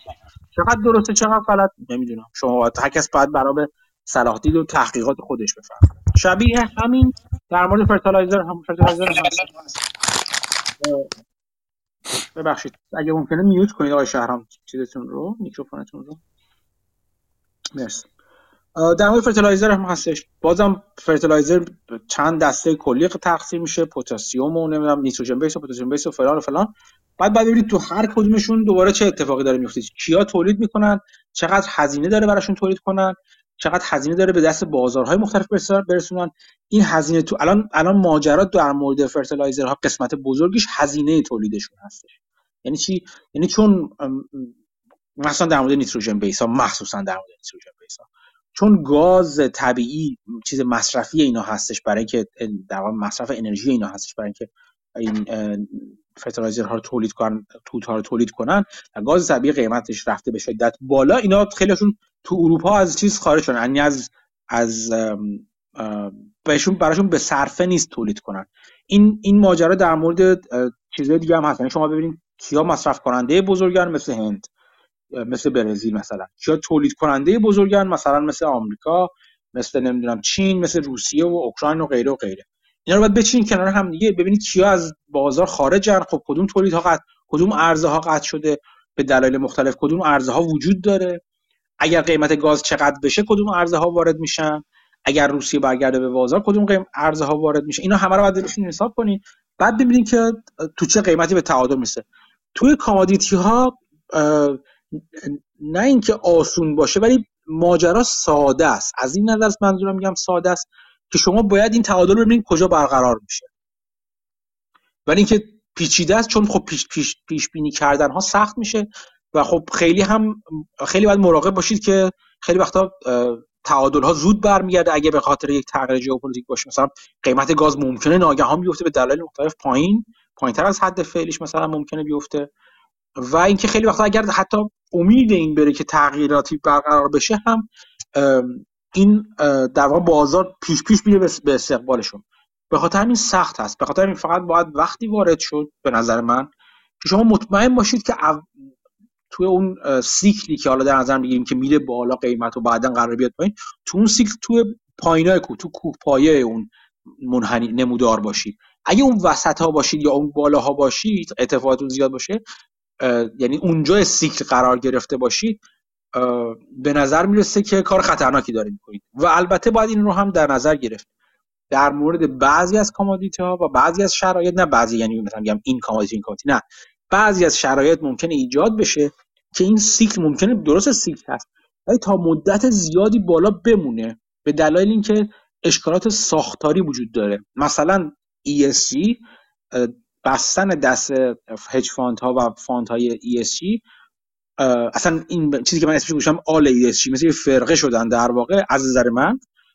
این به صورت یک به عنوان یک اشکال ساختاری یا یک عامل تغییر دهنده ساختاری در مورد گاز طبیعی نفت و غیره هست. یعنی چی؟ یعنی این فشاری که میارن که سرمایه گذاری توی این توی این صنعت نشه تا مدت زمان طولانی تری باعث میشه که قیمت نفت بالا بمونه. نه اینکه لزوما بره بالاتر برسه به 200 دلار حتما. نه من همچین حرفی لزوما نمی‌زنم. ولی بر این باور به این طرف نزدیکترم. یعنی احتمال این این رو بیشتر می‌دونم که نفت در زمان طولانی بلند مدت تری بالای مثلا چه می‌دونم 60 70 دلار بمونه. و خب اگر مثلا حالا قیمت نفت مثلا میگم زمان بالای زمان درازی بالاتر از 60 70 دلار میمونه. از اون قیمت گاز مثلا فرض کنم تا زمان درازی بالای مثلا چه می‌دونم مثلا 5 دلار مثلا بمونه. در اون صورت می‌تونم بفهمم که یک اگه قیمت گاز انقدر بمونه در این صورت مثلا fertili- تولید کننده fertilizer ی که گاز مثلا انقدر هستش حالا حالا ها وارد در واقع عرضه نخواهند شد یا به صرفه نیست براشون عرضه داشته باشن. خب بنابراین بازار fertilizer ممکنه حالا حالا unbalance بمونه. و این unbalance ی باعث بالا رفتن یا بالا موندن جدی چیز جدی fertilizer بشه. از این نظر پیچیده است. می‌خوام بگم که باید باید تفکیک قائل بشید به چیز به, به عواملی که باعث cyclicality میشن و عواملی که cyclicality رو طولانی نگه میدن یعنی باعث میشن که cycle پایین نیاد. اینا رو تفکیک قائل بشید و تخمین بزنید که چجوری هستش. واسه همین سخته. مثلا در مورد همه اینا به نظر من اصلا اوایل cycle نیستیم. نه در مورد نفت و گاز نه در مورد fertilizer نه در مورد اورانیوم حتی. اوایل سیکل نیستیم. بگیم که آ اورانیوم مثلا 20 سال مفت دیگه بخر. یا نفت مثلا چند 40 دلار بدیهی که شما باید نفت بخری مثلا. شرکت های نفتی بخری مثلا. شرکت نفتی که سودده هستن بخری. منظم با انضباط و منضبط هستن بخری. نه. اونجوری نیستش الان. الان قیمت ها بالاتر رفته الان شاید من الان الان وارد هیچ کدوم از این دو تا دو تا معامله احتمالا نمیشم. احتمالا. یعنی مثلا مثلا نمیرم مثلا من شاید چه یه مثلا چه توی کننده اورانیوم رو بخرم مگر برای هج کردن مثلا. بعضا. برای برای متعادل کردن پورتفولیو. ولی خب این این دلیل نمیشه بالاتر نره دلیل نمیشه پایینتر هم نیاد. هیچ کدوم دلیل نمیشه. بگم که اول کار نیستیم. یک چیز دیگه هم که من می‌خواستم بگم یه چیزی الان خاص خاطرم رفت که می‌خواستم در مورد آها آها اینو می‌خواستم بگم. در مورد همه این چیزها در مورد همه این commodity ها یک راه دیگه که وجود داره اینکه شما وارد position هایی بشید که cycle رو با تاخیر می‌بینن. خب؟ یعنی چی؟ یعنی مثلا در مورد نفت میگم. شما فرض قیمت نفت رفته بالا بالا میمونه. شرکت های نفتی هم مثلا الان به یه جایی رسیدن مثلا همین حدود مثلا ممکنه بمونن فرض کنید بر این باور, باور هستیم که الان دیر شده الان یه وارد بخوام شرکت های بالادستی نفتی بشن چون اینا درست حالا تولیدشون خوبه و بالا میمونه و مثلا قیمت نفت رو دارن اینا. ولی دیگه مثلا بازار به قول معروف پیشخور کرده الان اینجا. مثلا با این هایپی که افتاد بازار تا حد زیادی بالا اومده الان اینجا. یک راه دیگه این که خب چه جور شرکت هایی هستن که با تاخیر اصولا این سیکل ها رو می‌بینن. سیکل نفت رو مثلا. چه جور شرکت هایی هستن که وقتی وقتی حفاری زیاد حفاری زیاد شد یا مثلا قیمت نفت بالا رفتش اینا بالا نرفتن. بلکه تو سیکل اگه تاریخی نگاه کنیم مثلا 6 با 7 ماه 8 ماه بعد از اینکه قیمت نفت بالا رفت و بالا موند اینا اصولا وارد وارد درآمدشون افزایش پیدا کنه من دیگه جورتر از این نمی‌دونم به چیزی می‌ذارم برای فکر کردن خودتون. ولی یک راه ورود به cycle اینجا هستش. در مورد بعضی از commodity در مورد نفت و گاز این کارو میشه کرد. در مورد بعضی دیگه سخت‌تر است مثل در مورد اورانیوم مثلا یا چیزهای دیگه. این هستش که اینجوری نگاه کنید به قضیه که اگر من برای cycle اصلی دیر رسیدم آیا cycle آیا شرکت های با تأخیری وجود داره که با تأخیر ببینم این cycle رو در موردشون یا نه؟ اونجوری نگاه کنید و اونجوری به قضیه نکنید. یک راه. نه که حتما به نتیجه می‌رسید ولی یک راه هست. خیلی ممنون لطفتون خواهش در مورد این نفت که می‌گفتی دو تا دو سه تا آپدیت جالب این هفته دیدم. یکی اینکه هند گفته من نفت روسیه رو می‌خرم ولی بهش پیشنهاد 70 دلار نفت رو می‌خرن. این داره بزخری می‌کنه. میگه چون بقیه از تو نمی‌خرن من تنها خریدارم تخفیف می‌خواد بگیره. یکی دیگه داستان آلمان بود که خب نفت و گازش از روسیه میاد بخش زیادیش و تنها مخالف مثلا بند کردن نفت روسیه توی اروپا آلمان بوده که اون جدیدن یه راه حل پیدا کرده. به این نتیجه رسیده که خب بنادری ظاهرا نداره که بتونه نفت کشای بزرگ بیاد بیان اونجا پهلو بگیرن و نفتشون رو تخلیه کنن. ولی خب دیده که پولند لهستان. یکی از این بنادر رو داره و از لهستان به آلمان هم خط لوله هست. و خب اینها به جایی که بیان تو آلمان پیدا مثلا بسازن همچین بندری رو می‌تونن به این کشتی بگن که بیان تو لهستان پهلو بگیرن و از طریق اون لوله نفت رو بیاره به آلمان. به خاطر این آلمان موافقت کرده و احتمالا تا آخر سال دیگه نفت روسیه رو به طور کامل تحریم می‌کنه. اروپا یعنی نمی‌خره. ولی خب داستان گاز همچنان سر جاشه. از 45 درصد آلمان تونسته مصرفش رو بیاره خریدش از روسیه کم بکنه به 35 درصد برسونه. ولی خب همچنان باید از یه جای دیگه تامین بکنه گازش رو و ظاهرا می‌خواد از آمریکا گاز مایع بخره در کوتاه مدت و اون هم دوباره زیر ساختش رو نداره که بتونه تحویل بگیره همچین گازی رو و ساخت این زیر ساخت هم بین یک تا یک و نیم سال حداقل طول می‌کشه. ولی این اطلاعات جدیدی بود که من این هفته از پادکست وال جورنال و جاهای دیگه دیدم که جالب بود. مرسی. آره update خوبی بودش. آره من یه, یه توی رشته توییت نوشتم در واقع در واقع توضیح یه در پست بلومبرگ بودش در واقع که خیلی خوب کنار هم دیگه گذاشته بودش که چرا الان مشکل گاز دنیا کجا میاد و چرا خود نه که چرا خودشو چه جوری اروپا خودشو تو هچلی انداخته که به سادگی از ازش بیرون نمی‌تونه بیادش و سخت براش بیرون اومدن و باید صبر داشت و باید یه مدت باید سختی بکشه بکشن کشور اروپایی مخصوصا آلمان سخت می‌کشن و اینکه همین الان دارن چونه می‌زنن با آمریکایی ها با آمریکایی هم مثلا چیزشون هست دیگه. یعنی با با تولید کننده آمریکایی هم میگن که آمریکایی میگن آقا ما نمیصرفه برامون. شما مثلا 5 سال 10 سال بفروشیم 5 سال بفروشیم بعد شما میگید گاز نمی‌خوایم. ما که مسخره شما نیستیم که. تنها در صورتی میصرفه که ما به ظرفیت تولید خودمون رو بالاتر تولیدمون رو ببریم بالاتر که بدونیم مثلا برای 10 سال یا 15 سال می‌خوایم به شما گاز بفروشیم. اگه اینقدر چیزای بلند مدت با ما میبندیم ما می‌کنیم. اگه نه نمی‌کنیم دیگه. نمیصرفه برای ما. و خب همونجا هم در حال کشمکش هستن دیگه. یعنی خیلی پاک و پاکیزه آلمانیا می‌خوان. خب ما همین یک سال و دیگه که این چیزا رو بسازیم و این کار رو هم بکنیم دیگه خوبه دیگه. دیگه مثلا تو 5 سال دیگه دیگه بیشتر نمی‌خوام از شما گاز بخریم. آمریکایی هم دارن میگن نه همچین خبر نیست. بعد حالا حالا حالا حالا ها گاز بخری اگه می‌خوای ما بدن گاز بفروشه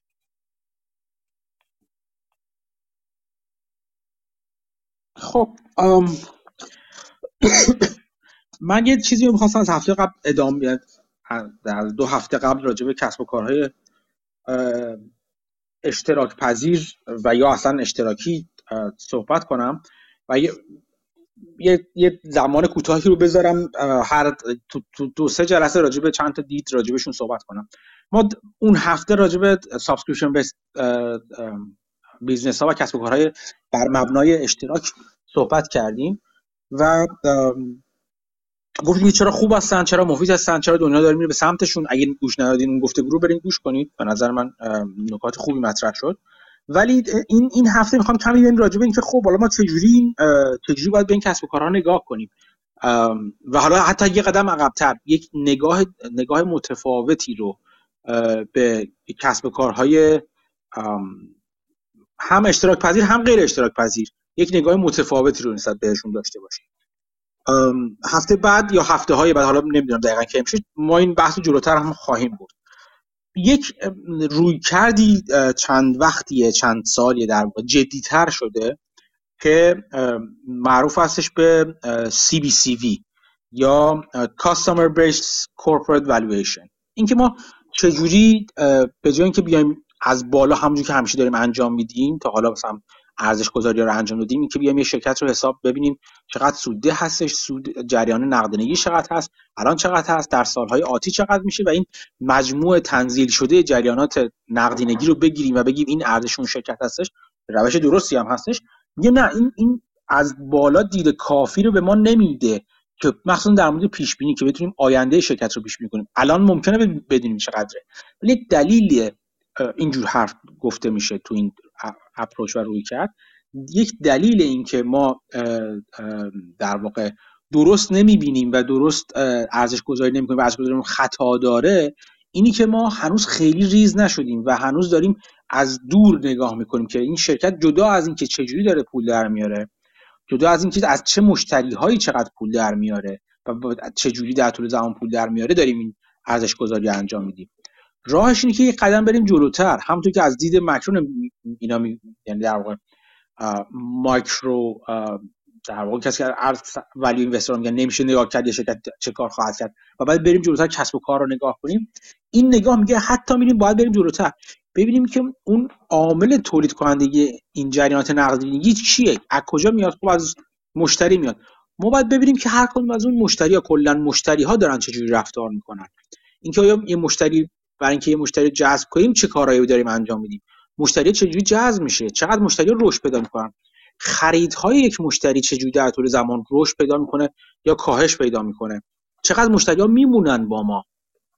به خدمت شما عرض کنم که هر سال چقدر اونا که میمونن در طول دورانی که میمونن چقدر اون دوران چقدر هست چقدر وقتی میمونن و در واقع با ما هستن مثلا 7 سال 10 سال هر زمانی هست چقدر پول چقدر به ما جریان نقدینگی میدن. یعنی میگن که اون مشتری به عنوان عامل پیشرانه پیشرانه یا عامل ایجاد کننده اون جریانات نقدینگی باید ما رفتار و حرکات مشتری رو در نظر بگیریم. این والویشن بر این مبنا هستش. به خاطر همین بهش میگن customer based corporate valuation یا CBCV این حالا یه ذره جوتا من میگم که از کجا این نگاه ایجاد شده و حالا بیشتر راجبش حرف می‌زنیم. ولی این این این نوع نگاه نگاه در واقع جالبی هستش. نمیشه قطعا گفت بنیانگذار بنیان... میشه گفت بنیانگذاران این روش به این اسم فعلی به اسم سی بی سی بی کی هستن ولی نمیشه گفت اصل این روش از کجا اومده. های مختلف مثل هر ایده دیگه از زمانهای مختلف راجبش بهش اشاره می‌کنن ازش میگذرن و کم کم پخته میشه. ولی اسم سی بی سی بی رو دو تا در واقع دو تا استاد دانشگاه یه دانشگاه هستن الان اولین یعنی خیلی بحثش دادن که به اسم دانیل مکارتی و پیتر فیدر هستن. این مخصوصا دانیل مکارتی یه استاد جوون دانشگاه. فکر کنم وارتون بود فکر می‌کنم یه موقعی. الان عوض شده رفته جدی فکر می‌کنم. کاری بینش نداریم. این این دانیل مکارتی رو به خاطر چون به اسم این آدم مقالات مختلف دارن می‌تونید پیداشون کنید این این دو نفر استاد در واقع marketing بودن. و خب این از این نظر هم برای من خود من جالب بود که چطور میشه از طرف marketing و نه business این در واقع شاید مثلا valuation یا investing این این این رویکرد و approach وارد وارد در واقع ادبیات والیویشن سرمایه گذاری شده. ایده اصلی بر این بود بر این بوده که ما ببینیم که وقتی از نظر از طرف marketing نگاه می‌کردن به این قضیه ببینن که dep اینا اینجوری می‌گفتن که دیپارتمنت یا اون بخش marketing بخش بازاریابی هیچ وقت به درستی در واقع ارزیابی نشده. و همیشه اینجوری بوده که اینجوری که خود دنیل مکارتی چند تا پادکست و چند تا presentation ش میگه اینجوری نبوده که بگیم که اگه شرکت بتونیم به قطعی بگیم که وقتی یه شرکت سر فرزن فروشش داره میره بالا و رشد داره میره بالا. چقدر از این مدیون کار دپارتمان دپارتمان بازاریابی بوده و چقدرش نه نبوده. اینکه چقدر این دپارتمان بازاریابی داره کارش رو خوب انجام میده و چقدر معیارهای همیشه براشون گذاشتن. همیشه به قول معروف KPI هایی براشون گذاشتن. ولی اینکه این KPI ها چجوری ربط پیدا کنه به والویشن و ایجاد و تولید ارزش همیشه این وسط غالب بوده. و کاری که این مدل می‌کنه اصولا ربط دادن همین کارها و فعالیت ها و KPI های بخش marketing هستش به بخش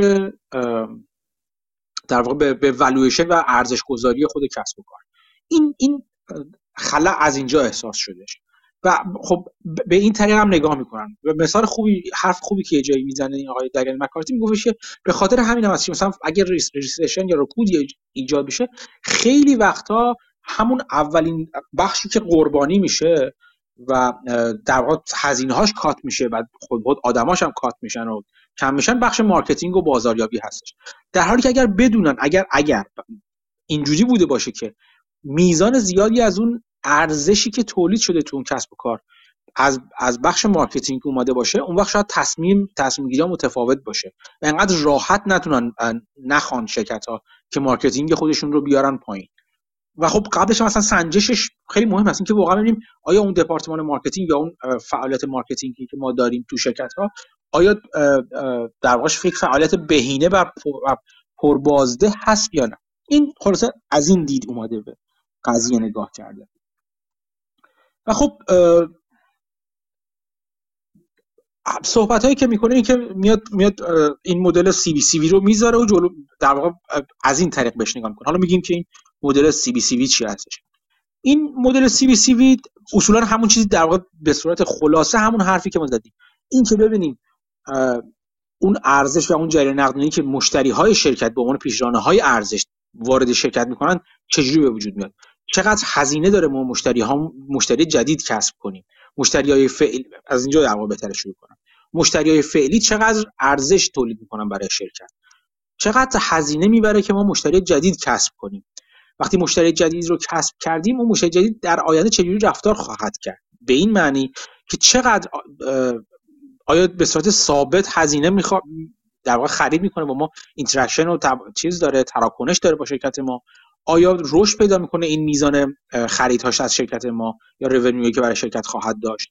آیا کاهش پیدا می‌کنه؟ چقدر میمونه با شرکت چقدر از مشتریهایی که جذب کردیم خارج میشن از ول می‌کنن میرن از شرکت. چقدرشون میمونن اگه بمونن چقدر میمونن؟ و همینطور همین عوامل چقدر حالا در چیز عادی در در بازه های زمانی, زمانی آینده آیا ما هزینه های جذب مشتریمون اضافه میشه؟ و همه این سوالا در بازه های زمانی مختلف. همین سوالی که الان پرسیدیم رو در بازه های زمانی یک سال بعد چجوری خواهد بود؟ دو سال بعد چجوری خواهد بود؟ همینجوری الاخر اینا با هم دیگه اگه این سالها رو در نظر بگیریم به ما اگه جواب بتونیم بدیمشون در واقع به ما یک دیدی میده که خیلی خوب ما درآمد ما چجوری رشد پیدا خواهد کرد؟ درآمد شرکت ما. بعد میاد که سی بی سی برای اینکه این کار رو انجام بده کاری که می‌کنه یک مدل می‌سازه. در واقع در واقع دو تا مدل می‌سازه یه جوری نگاه کنیم. و میگه که ما بجز در واقع نگاه کردن به financial statement شرکت ها اینکه نگاه کنیم شرکت کلا چقدر تا حالا پول در آورده چجوری پول در آورده چجوری پول خرج کرده چجوری سود سود کسب کرده از اون پولمون اینا؟ به جز اینا به دو تا مدل ما نیاز داریم. یکیش این مدل برای اینکه همون چیزی که گفتم برای رفتار مشتریه. اینکه که ما اسمشو می‌ذاریم کاستمر بیس مدل مثلا اینا میگن. و اینکه ببخشید به دو مؤلفه احتیاج داریم که برای همین چیزی که گفتم ما بتونیم این رفتارها و کارهای مشتری رو مدل کنیم. وقتی میگیم مدل کنیم یعنی اینکه یک فرض کنید مکانیزم و یک ساختاری براش بچینیم که بگیم در آینده بتونیم برامون قابل پیش بینی باشه و در طول زمان اگر لازم باشه این مدلمون رو تویک کنیم و این مدلمون رو تغییر بدیم تا در واقع بهینش کنیم یا اجاستش کنیم با زمان که همونطور که میره جلو. و از اون طرف دیگه یه ورودی اطلاعات ما لازم داریم که بخورونیم به این مدلمون که اون ورودی اطلاعات هم خودش خودش می می‌کنه. میاد میگه که چند تا اطلاعات مهم هستش که وارد در واقع می‌کنیم. خودش خودش از چند بخش تشکیل میشه. یکی اینکه اون همون چیزی گفتم اسمشو می‌ذاره the customer acquisition مدل که پیش بینی می‌کنه که این ورودی مشتریان جدید ما در آینده به چه شکلی خواهد بود؟ چند تا مشتری در هر سال در هر ماه در هر دوره در آینده ما وارد کسب و کار خودمون می‌کنیم. قسمت دومی هستش که ببینیم که اون کار به اسمش می‌ذاره بخش چهارم و مدل اولی. همون اسمش می‌ذاریم customer retention model یعنی که پیش بینی می‌کنه که چقدر این مشتری ها با ما میمونن. قسمت بعدی که مؤلفه بعدی که اسمشو می‌ذاره purchase model که خب حالا این مشتری که ما وارد کردیم به چه تناوبی از ما خرید می‌کنن؟ و در نهایت قسمت چهارم مدل که در واقع میخورونیم اطلاعات رو بهش این هستش که بیایم ببینیم اون basket size اینا چقدره. هر بار که از ما خرید می‌کنن چقدر خرید می‌کنن تو هر خریدمون. و این این چهار بخش هستش که در واقع با همدیگه ترکیب میشن و یک مدلی رو تشکیل میدن که در طول زمان فرض کنید ما black box داریم. یک مدلی داریم اسمش بزنیم به یک طریقی تونستیم به این مدل برسیم.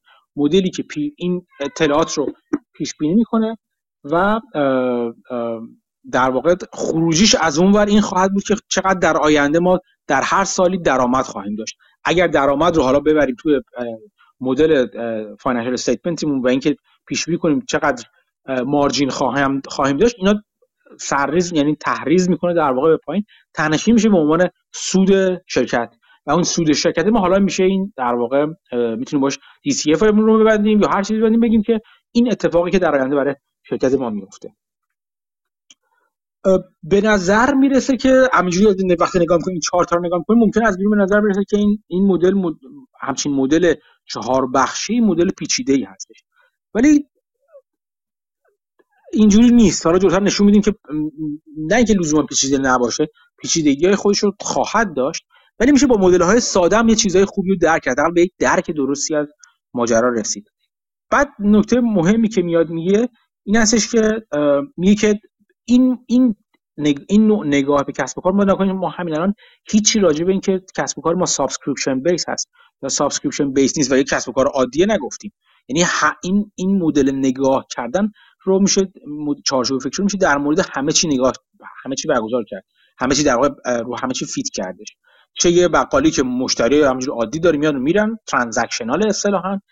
چه مشت... چه یه مثلا مجله یا یه سرویس مثل نتفلیکس که ملت subscription می‌خرن و منظم هستش. خوبی کسب و کارهایی که subscription based و بر مبنای اشتراک هستن. چیه؟ اینکه خیلی واضح اینکه خیلی از این اطلاعات ورودی رو برای ما ساده می‌کنه پیش بینیشون رو. یا حداقل حداقلش این هستش که trend ها رو توش خوب می‌بینیم یا حداقل ترش این هستش که ما visibility خوب و راحتی داریم به اون چی که اتفاق میفته در کسب و کار ما. یعنی خود تو کسب و کاری که داریم بررسی می‌کنیم و فرض کنیم که ما دید کامل بهش داریم خیلی قابل پیش بینی تر هستش که ببینیم که ما داریم چیکار کنیم الان اینقدر در ماه مثلا مشتریامون کم میشه مشتریامون زیاد میشه. این قابل پیش بینی پیش بینی تر بودن همونطور که توی اون جلسه قبلی که در واقع اصلا راجع به کسب و کارهای اشتراک اشتراکی صحبت کردیم یا مشترک پذیر صحبت کردیم اینجا هم دوباره عامل موفقیت میشه. ولی همیشه میشه اونطور که آقای فیدر، مکارتی و فیدر اشاره می‌کنن همیشه میشه راه حل هایی پیدا کرد که با پیچیدگی هایی این مدل رو برای کسب و کارهای ترانزکشنال هم حتی اجرا کرد. فقط کار سختتر میشه و بعضا مجبور میشیم یه جایی تخمین های مختلف بزنیم.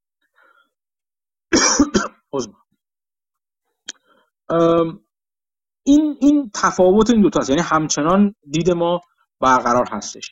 ولی مثلا از اون طرف ما یک در مورد کسب و کارهای حتی اشتراکی یه سری چیزهای مختلفی هم داریم که باید وارد قضیه کنیم که مثلا بهش میگه latency latent attrition هست. این که مثلا میگه که حتی داخل آمازون یعنی حتی اون کسب و کارهای مشترک محور داخل آمازون تا حدیش براشون سخت است که ببینن که خیلی خوب وقتی یه نفر مشترک شد اومد توی سیستم ما کی می‌خواد خرید کنه کی خرید انجام میده. اینا میگه میگه حتی در مورد اون subscription based ها یه سری پیچیدگی وجود داره که حالا جلوتر باید بتونیم سعی کنیم که در رو برطرف کنیم. بعد میاد یه مثال خیلی چیزی می‌زنه. من که حالا این کسب و کار اشتراک میفر نشون بده یه مثال عددی می‌زنه توی یک از در مقاله هاش که حالا من مقاله رو به اشتراک می‌ذارم اونجا میگه که فرض کنید که ما یه در واقع یه, یه کسب و کاری داریم که غذا میفروشه میلکیت میفروشه مثل هلو فرش یا هر کسب و کار دیگه ای و اینجوری هستش که نگاه می‌کنیم میگیم که چهار ماه این کسب و کار ما داره کار می‌کنه و از ماه اول شروع شده اول از همه هزار دلار بعد دو هزار دلار دو هزار دلار بعد چهار هزار دلار. همینطور 4500 دلار و ماه بعدی هم 7000 دلار رونیو داشته. خب این کسب کار اول کار ما هستش و اول کارمون هستش و می‌خوایم ببینیم که خب این کسب کار رو چجوری در آینده پیش بینی کنیم. این همون بخش نگاه در واقع بر مبنای به خدمت شما عرض کنم که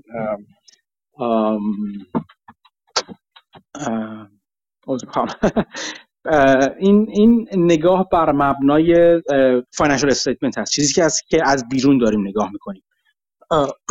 خب دید خوبی به ما نمیده. ولی اگه بریم جلوتر بگیم که خیلی خوب. فرض کنیم که این مشتری های ما یه flat fee ماهانه میدن. یعنی بابت این خدماتی که در دریافت می‌کنن 100 دلار ماهانه دریافت در واقع به ما پرداخت می‌کنن. اینجوری در واقع و چیز دیگه ای که می‌تونیم با ریز شدن نگاه کنیم توی کسب و کارمون در مورد رفتار مشتری می‌بینیم که ماه اول کسب و کار ما 10 تا مشتری داشته ماه بعد 20 تا مشتری داشته ماه بعد 30 تا مشتری داشته ماه بعد 40 تا مشتری داشته. اینم حالا بابت اون ریز شدن داریم نگاه می‌کنیم. جواب به همون سوالی که داشتیم میدیم ما چند تا مشتری داریم دریافت می‌کنیم. و بعد در انتها خب 10 20 30 40 و در انتها مثلا می‌بینیم که 10 و 20 30 30 30 40 100 تا مشتری ما در انتهای ماه چهارم داشتیم. این هم خیلی هم عالی. بعد بتونیم به این نتیجه با ریز شدن نگاه کنیم ببینیم هر ماه 50 درصد از مشتریایی که ماه قبل به دست آوردیم یعنی بعد از اینکه یک ماه مشتری جدید به دست میاد به, به کسب و کارمون اضافه می‌کنیم. 50 درصدشون در واقع بریزن. در واقع فقط یک ماه با ما باشن. ولی 50 درصد بقیه دیگه میمونن با ما. یعنی امتحان کردن خدماتو خوششون اومده و می‌خوام بمونن دیگه با ما. این هم یه چیزی هست که ما حالا داریم نگاه می‌کنیم. اولین همون که دیدیم ما دیدیم که از اون دید اولی که فقط باشیم رونیو رو نگاه می‌کنیم چجوری رشد پیدا کرده و خب ما نمی‌تونیم حس بزنیم چه اتفاقی خواهد افتاد. مگر بخوایم اکستراپولیت کنیم و اگر اون عددا رو بشین کنار. یه 1000 2500 4500 7000 می‌بینیم که داره میره بالا. ولی چجوری داره میره بالا؟ چجوری می‌خوایم منحنی fit کنیم؟ سوال سوالی که فقط یه منحنی ریاضی نیست بهش fit کنیم. مگر که این مکانیزم زیرو ببینیم که الان داریم نگاه می‌کنیم. حالا فرض کنیم که می‌خوایم با این دیدهای اصطلاحا granular تر و ریز بینانه تر ما اومدیم این رفتار مشتری رو دیدیم. قدم اولی که برای اینکه ماه پنجم رو در واقع پیش بینی کنیم چی هستش؟ اینکه ببینیم که چقدر از اون مشتری هایی که تا حالا موندن با همون چقدر درآمد از اونا داریم. یعنی درآمد ماه پنجم دو بخشه. یکی از اون یک یک بخشش اون درآمدی که از مشتری که همین الان تو کسب و کار ما هستن یه قسمتی از اونایی که میاد که قراره به کسب و کار ما اضافه بشن. خب؟ از اون 100 تا مشتری چیزی که ما میدیم ما دیدیم که 50 درصدشون در واقع ریختن.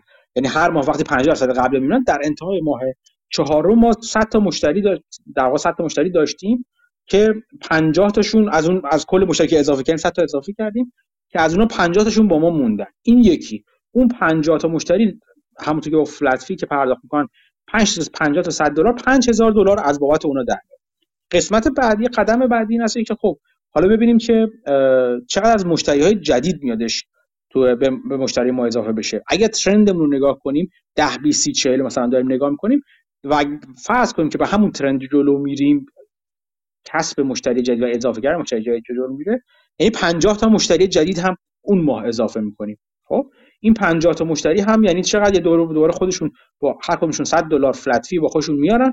یعنی تو اون ماه مشتری های جدید اضافه شدن 5000 دلار هم اونا میدن. خب؟ اینجوری یعنی 5000 دلار 5000 دلار. تبدیل میشه 100000 میشه 10000 دلار. یعنی ما ماه پنجم رو تونستیم با در نظر گرفتن رفتارهای مشتری مشتری ها تا اینجا در واقع پیش بینی کنیم که چقدر درآمد ایجاد خواهد شد. و همینطور می‌تونیم این, این رو برای ماهای دیگه با همین روش جلو بریم. و البته خب همین الان معلومه که ما داریم خیلی ساده سازی می‌کنیم در مورد این مثالمون. خیلی از این چیزا در واقع خیلی از این رفتارها به به خدمت شما عرض کنم که ساده نیستش. یعنی اینقدر راحت fit نمیشه کرد که یکی انقدر جو اضافه میشه هر ماه 5 درصد اضافه میشن. ولی ولی کلیت مدل سازی ما معلوم است که ما باید همچین سوال هایی رو جواب بدیم. اون سوال های اولیه یه بار دیگه هم بد نیست با هم مرور کنیم. اینکه بتونیم inflow مشتریامون اینکه هر ماه بتونیم پیش بینی کنیم چقدر مشتری اضافه می‌کنیم؟ راجع به این مفصل میشه صحبت کرد و حرف می‌زنیم. حالا یا کمی تو این جلسه بیشتر تو جلسه های دیگه. قسمت بعد اینکه خب چقدر از مشتری ما میمونن با ما. retention rate ما چقدره؟ یا برعکس اگه نگاه کنیم چیزی که تو خیلی معروف هستش و حتما شنید احتمالا شنیدید churn rate اون هستش. C H U R N. اینکه چقدر مشتری اون ول می‌کنن و میرن. اینکه من چند بار نمودارهای نتفلیکس رو گذاشتم که churn rate پایینی داره چسبندگی بالاتری به مشتری هاش داره. اینکه مشتری که میان تو نتفلیکس بیشتر از همه میمونن و درصد کمی از مشتری نتفلیکس تا حالا اینجوری بوده. نسبت به خدمات مشابه مثلا دیزنی و نمی‌دونم Hulu و فلان و فلان و فلان بذارن برن. این churn rate هستش. قدم بعدی این هستش که اون purchase مدلمون یاد اگه یادتون باشه اینکه پیش بینی که چند وقتی بار خرید می‌کنن. اگر اگر مدل کسب و کار ما یه مدل subscription based باشه خب بعدیت این قابل پیش بینی. همونطور که دیدیم ما فلت برای اون میلکیتمون گذاشتیم تو این کسب و کار مثالمون نمونهمون. اگر مثلا مثلا نتفلیکس ماهی 15 دلار فرضاً می‌گیره می‌تونیم بگیم که این مشتری ماهی 15 دلار این مشتری جدیدی که حالا اضافه کردیم و نت مشتریایی که هستن ماهی 15 دلار مثلا دارن مصرف می‌کنن. ولی اگر کسب کارمون یه بقالی باشه ما نمی‌دونیم امروز خرید این خانواده این مشتری ما چقدر فردا چقدر سختتر خواهد بود. ولی به هر حال در مورد subscription based از این نظر راحت تره و در نهایت اینکه هر بار چقدر خرید می‌کنن. باز در مورد subscription based اغلب اینجوری هستش که خب اون flat fee رو دارن میدن دیگه. ولی در مورد کسب و کار دیگه نه. طرف ممکنه یه بار یه قضیه خرید کنه یه بار دیگه یه قضیه دیگه خرید کنه. به transaction به transaction یا طرف کنش به طرف کنش متفاوت میشه. حتی تو همون کسب و کارهای subscription based هم پیچیدگی های جدید پیش میاد. یعنی که شما مثلا فرض کنید که می‌خواین یه promotion می‌ذارید میگین که خیلی خوب اگر مثلا الان این meal kit شماره یکمونه. اگر meal kit شماره دو رو هم بخرید و شما به جای 108 به جای 100 دلار می‌دونم بابت دومی 150 بابت مجموع دو تا meal kit 150 دلار می‌گیرید. و خب این سوال پیش میاد خب کدوم چقدر مشتریامون دو تا meal kit می‌خرن؟ چقدر مشتریامون یه دونه meal kit می‌خوان بخرن؟ و همینطور جلوتر جلوتر. یا پیچیده‌ترش کنیم بگین که اگه فلان کار رو بکنید فلان bundle رو بخرید فلان چیز اتفاق میفته اگر پولتون رو پیش پیش بدین انقدر اتفاق میفته می‌خوام بگم که تو حتی مدل کسب و کار subscription base هم پیچیدگی خودش میاد. ولی همشون بر مبنای همین چهار مدل اصلیه. یعنی شما این چهار رفتار رو اگر بتونید مدل کنید وقتی میگم مدل کنید یعنی به زبان ریاضی یعنی یک, یک منحنی بهشون fit کنید. می‌تونید قاعدتا باید بتونید یک مدل کلی بسازید از این چهار تا که با هم تا مدل رو با هم ترکیب کنید و به شما پیش به شما black box یا مدل پیش بینی کننده درآمد کسب و کار رو بده. ولی خب مثل همه در واقع مثل همه مدل های دیگه این مدل ها مدل هایی که خطا دارن پیچیدگی دارن همیشه بالا پایین میشن اینا. ولی کارهای خیلی قشنگ و خوبی انجام شده. و خب همین الان برای اون دوستانی که علاقه مندتر هستن به data science اینا میشه میشه دید دقیقا که چقدر شما عزیزان یا اون عزیزان data scientist چقدر عالی می‌تونن اینجا وارد عمل بشن. چیزی که شاید برای یک ولی مثلا عادی مدل پیچیده ای به نظر برسه برای من و شما شاید مدل پیچیده ای به نظر برسه. برای اون فقط یه regression ممکنه باشه. اینکه چه من... چه چه رگرسیون میگن فکر می‌کنم. تو چیز بیان فارسی. چجوری می‌تونه چقدر چقدر و بر چه اطلاعات چه مؤلفه هایی بتونن اون اون رفتار مشتری ها رو در واقع اون چهار مد چهار مرحله که گفتم به چه منحنی fit کنن؟ و خب این محل جولان دادن این عزیزانه به خاطر این که همه این کسب و کارهای subscription base مثل Netflix مثل Wayfair مثل مثل هر کسب و کار دیگه این این data scientist ها رو بهشون علاقه دارن. برای همین جور کارها هست که بهتر و بهتر بتونن نه تنها مدل های پیش بینی کنند پیش گویی کننده بسازن بلکه مدل های در واقع سناریو ای بی سناریوهای مختلف برشون برسن و پیش بینی های مختلف دیگه انجام بدن. یک مورد دیگه که می‌خواستم بگم این که همینجا یه چیز دیگه هم که بدیهی هستش این هستی که ما هر قدر هر قدر به عنوان سرمایه گذار که حالا بیرون نشستیم هر قدر دید بهتری داشته باشیم به رفتارهای مشتری ها داریم می‌بینید دیگه ما ورودی اطلاعات به این مدلمون هر قدر بهتر باشه قاعدتا می‌تونیم اون مدل رو بهتر فیت کنیم و اون مدل رو بهتر بسازیم. و هر قدر دید و ویزیبیلیتی ما نسبت به این رفتارهای مشتری ها بهتر باشه ما مدل بهتر مدل کاملتر و بهتری از کسب و کار می‌تونیم بسازیم که بتونیم حالا برای آینده پیش بینی کنیم. متاسفانه همونطور که بدی هست ما دست به عنوان یک نفر که از بیرون به عنوان سرمایه گذار نشستیم دسترسیمون به خیلی از این اطلاعات محدوده یا اصلا وجود نداره. در واقع بسته به کرم این هستش که اون صاحب کسب و کار چقدر اون اطلاعات رو در اختیار ما قرار بده. چون از نظر قانونی فعلا از نظر مقرراتی هیچ دلیلی وجود نداره که مثلا نتفلیکس یا مثلا حالا هر از این شرکت های دیگه پلاتان یا اینا بیان چرن ریتش خودشون رو به ما به ما بدن. یعنی بگم بگن که ما چقدر مشتری در هر ماه مثلا از ول می‌کنه سیستم میره. چقدر مشتری ما اضافه کردیم. چقدر هزینه کردیم برای اینکه مشتری ها رو مثلا اضافه کنیم. مثلا چند تا مشتری داریم. خب؟ یا مثلا این مشتریات جوری دارن خرید می‌کنن؟ چه کالاهایی رو می‌خرن؟ همون سوال همون چهار تا مدل. دوباره نمی‌خوام برگردم تک تک اون سوال ها رو بپرسم. اما بسته به کرم این عزیزان داره که چقدر به ما بدن. یک فشارهایی راه افتاده از این نظر که به رگولاتورها بقبولونن که آقا جان حداقل در مورد که کسب کارهای subscription base همونطور که سه تا ما صورت مالی داشتیم balance sheet income statement و بعدها مجبور شدن مجبورشون کردن در واقع. برای اینکه دید بهتری به سرمایه‌گذار سرمایه‌گذار بتونه ببینه چه خبره توی شرکت. بدون اینکه حالا جلوتر میگیم بدون اینکه منافع شرکت رو زیر سوال ببره cash flow statement رو اضافه کردن یک نگاه و یک فشار و یک proposition در واقع در واقع پیشنهادی ایجاد شده از طرف حالا با با سردمداری افرادی مثل همین آقای دنیل مکارتی. که آقا جان ما یک چیز سری اطلاعات دیگر رو هم باید کسب و کارها بذارن در اختیار مشتری ها. مثل همین چیزی که گفتیم مثل این سوالای اصلی که گفتیم. چند تا مشتری داری نمی‌دونم چقدر مشتری ها باهات میمونن؟ چقدر خرید می‌کنن؟ یه همچین سوال هایی رو باید کسب و کارها بذارن که از اون کسب و کارها به صورت اولا بدیهی بدیهتا مقابله می‌کنن قاعدتا یعنی به صورت عمومی.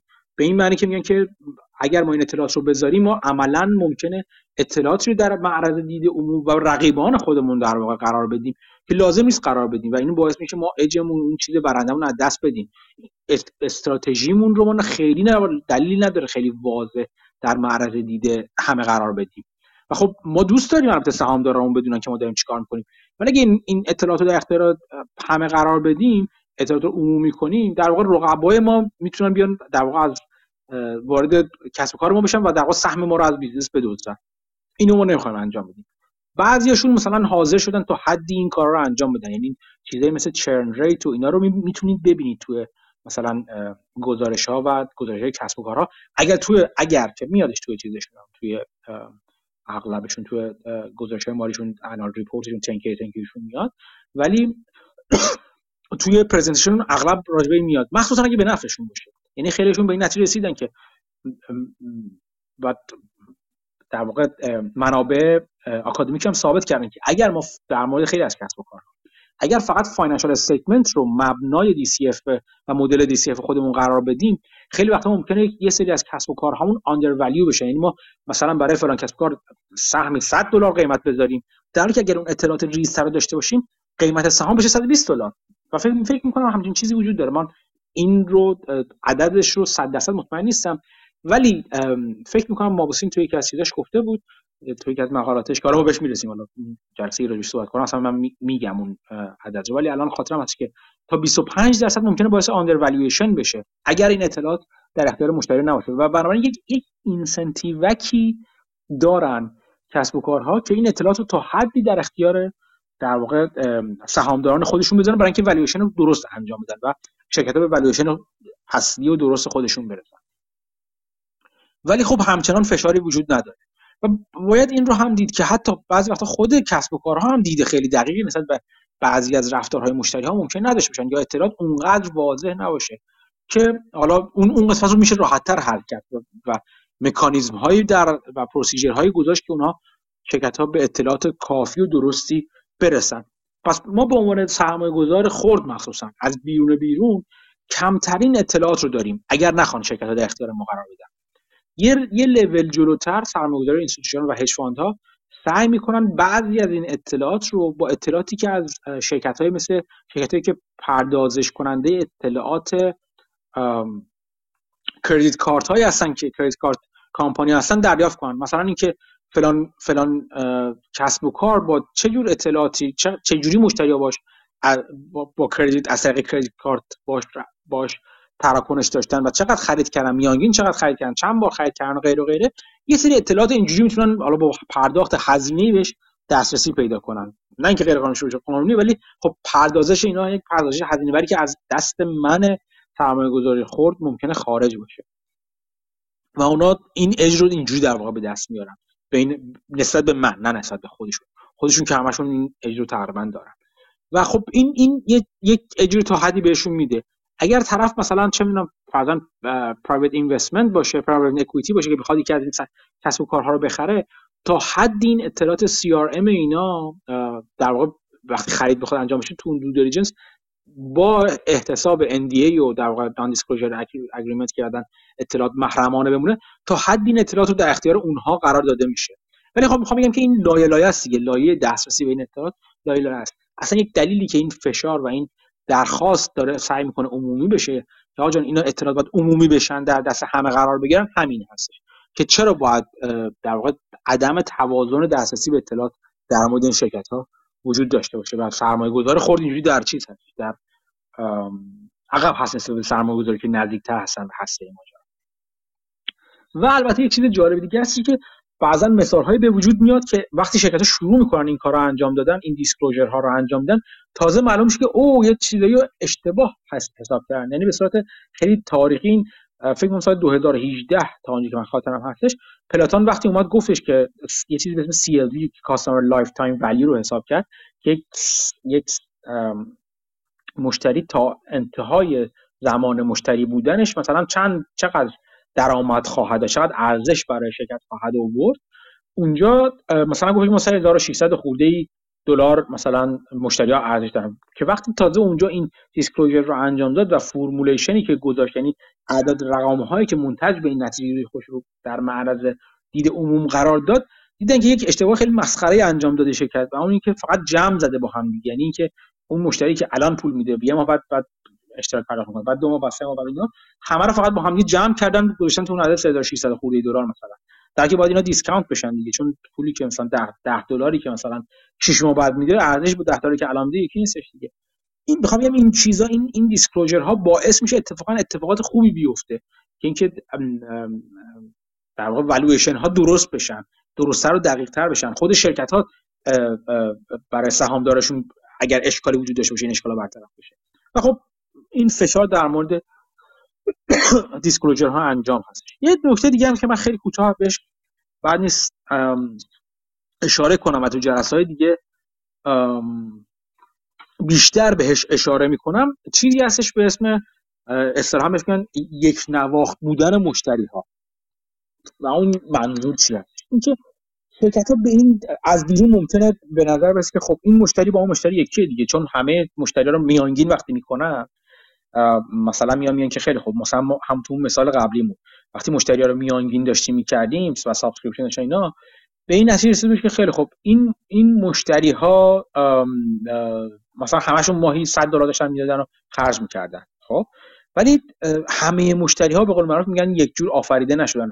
همه مشتری ها دقیقا یک جور رفتار نمی‌کنن. اینکه همه مشتری ها با هم مثلا وقتی مشتری میان توی کار از نظر ما بعد میگه فقط به عنوان مشتری بهش نگاه می‌کنیم. یک مشتری هستش که lifetime value داره. چیزی بهش که بهش می‌ذارن CLV مثلا که discounted cash flow cash flow اون مشتری منهای CAC که customer acquisition که acquisition cost ی که بابت جذب اون مشتری پرداخت شده توسط شرکت این میشه CLV مشتری که customer lifetime value مشتری باشه. این میگیم که این مشتری این مشتری برای من انقدر میارزه.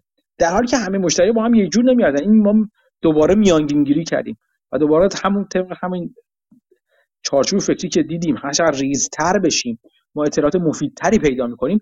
اینجا هم این CBCV یا Customer Based Corporate Corporate Valuation اینجا ما میگه بازم ریزتر شد. برو ببین آیا همه مشتری با هم یکجن یا نه. و بعد یه چارتی رو این آقای دن, دن مکارتی ایجاد کردن با همکارش آقای فیدر. که میگن که یه چارت به اسم C3 چارت یا کوهورت چارت رو اصطلاحا ایجاد می‌کنیم. این اسمش خیلی غریبه ولی خودش خیلی ساده است. این به این نکته اشاره می‌کنه که هر اون مشتریانی که در یک بازه زمانی به سیستم ما اضافه شدن اونا چه رفتاری نشون میدن؟ یعنی چی؟ یعنی اینکه تو اون مثال اون ده مشتری که تو ماه اول اضافه شدن به سیستم در طول زمان چقدر خریدشون تغییر می‌کنه؟ اونو جداگانه در نظر بگیریم اون 20 مشتری که در ماه دوم اضافه شدن چجوری رفتار خریدی؟ از خودشون نشون دادن. چجوری ما سر هزینه کردیم برای به دست آوردنشون؟ اونو جداگانه در نظر. بگیریم همینطور الی آخر. و یه چارت اینجوری تشکیل میدن. حالا من تو اون لینک مقاله رو که بذارم شما می‌تونید مقاله ببینید. برای اون کسی که دارن میشنون یک مقاله هست مال Harvard Business Review به اسم این اینکه How to value a company by analyzing its customers by Daniel McCarthy and Peter Fader. و نمیشه from from the magazine January February 2020 این این مقاله رو من می‌ذارم براتون لینکش رو. نگران نباشید. توی چیز؟ توی خیلی عوض می‌خوام. اشکال پیش بینی نشده پیش اومد. یکی از دختر یکی از همسایه ها توپشون انتخاب توی حیات ما.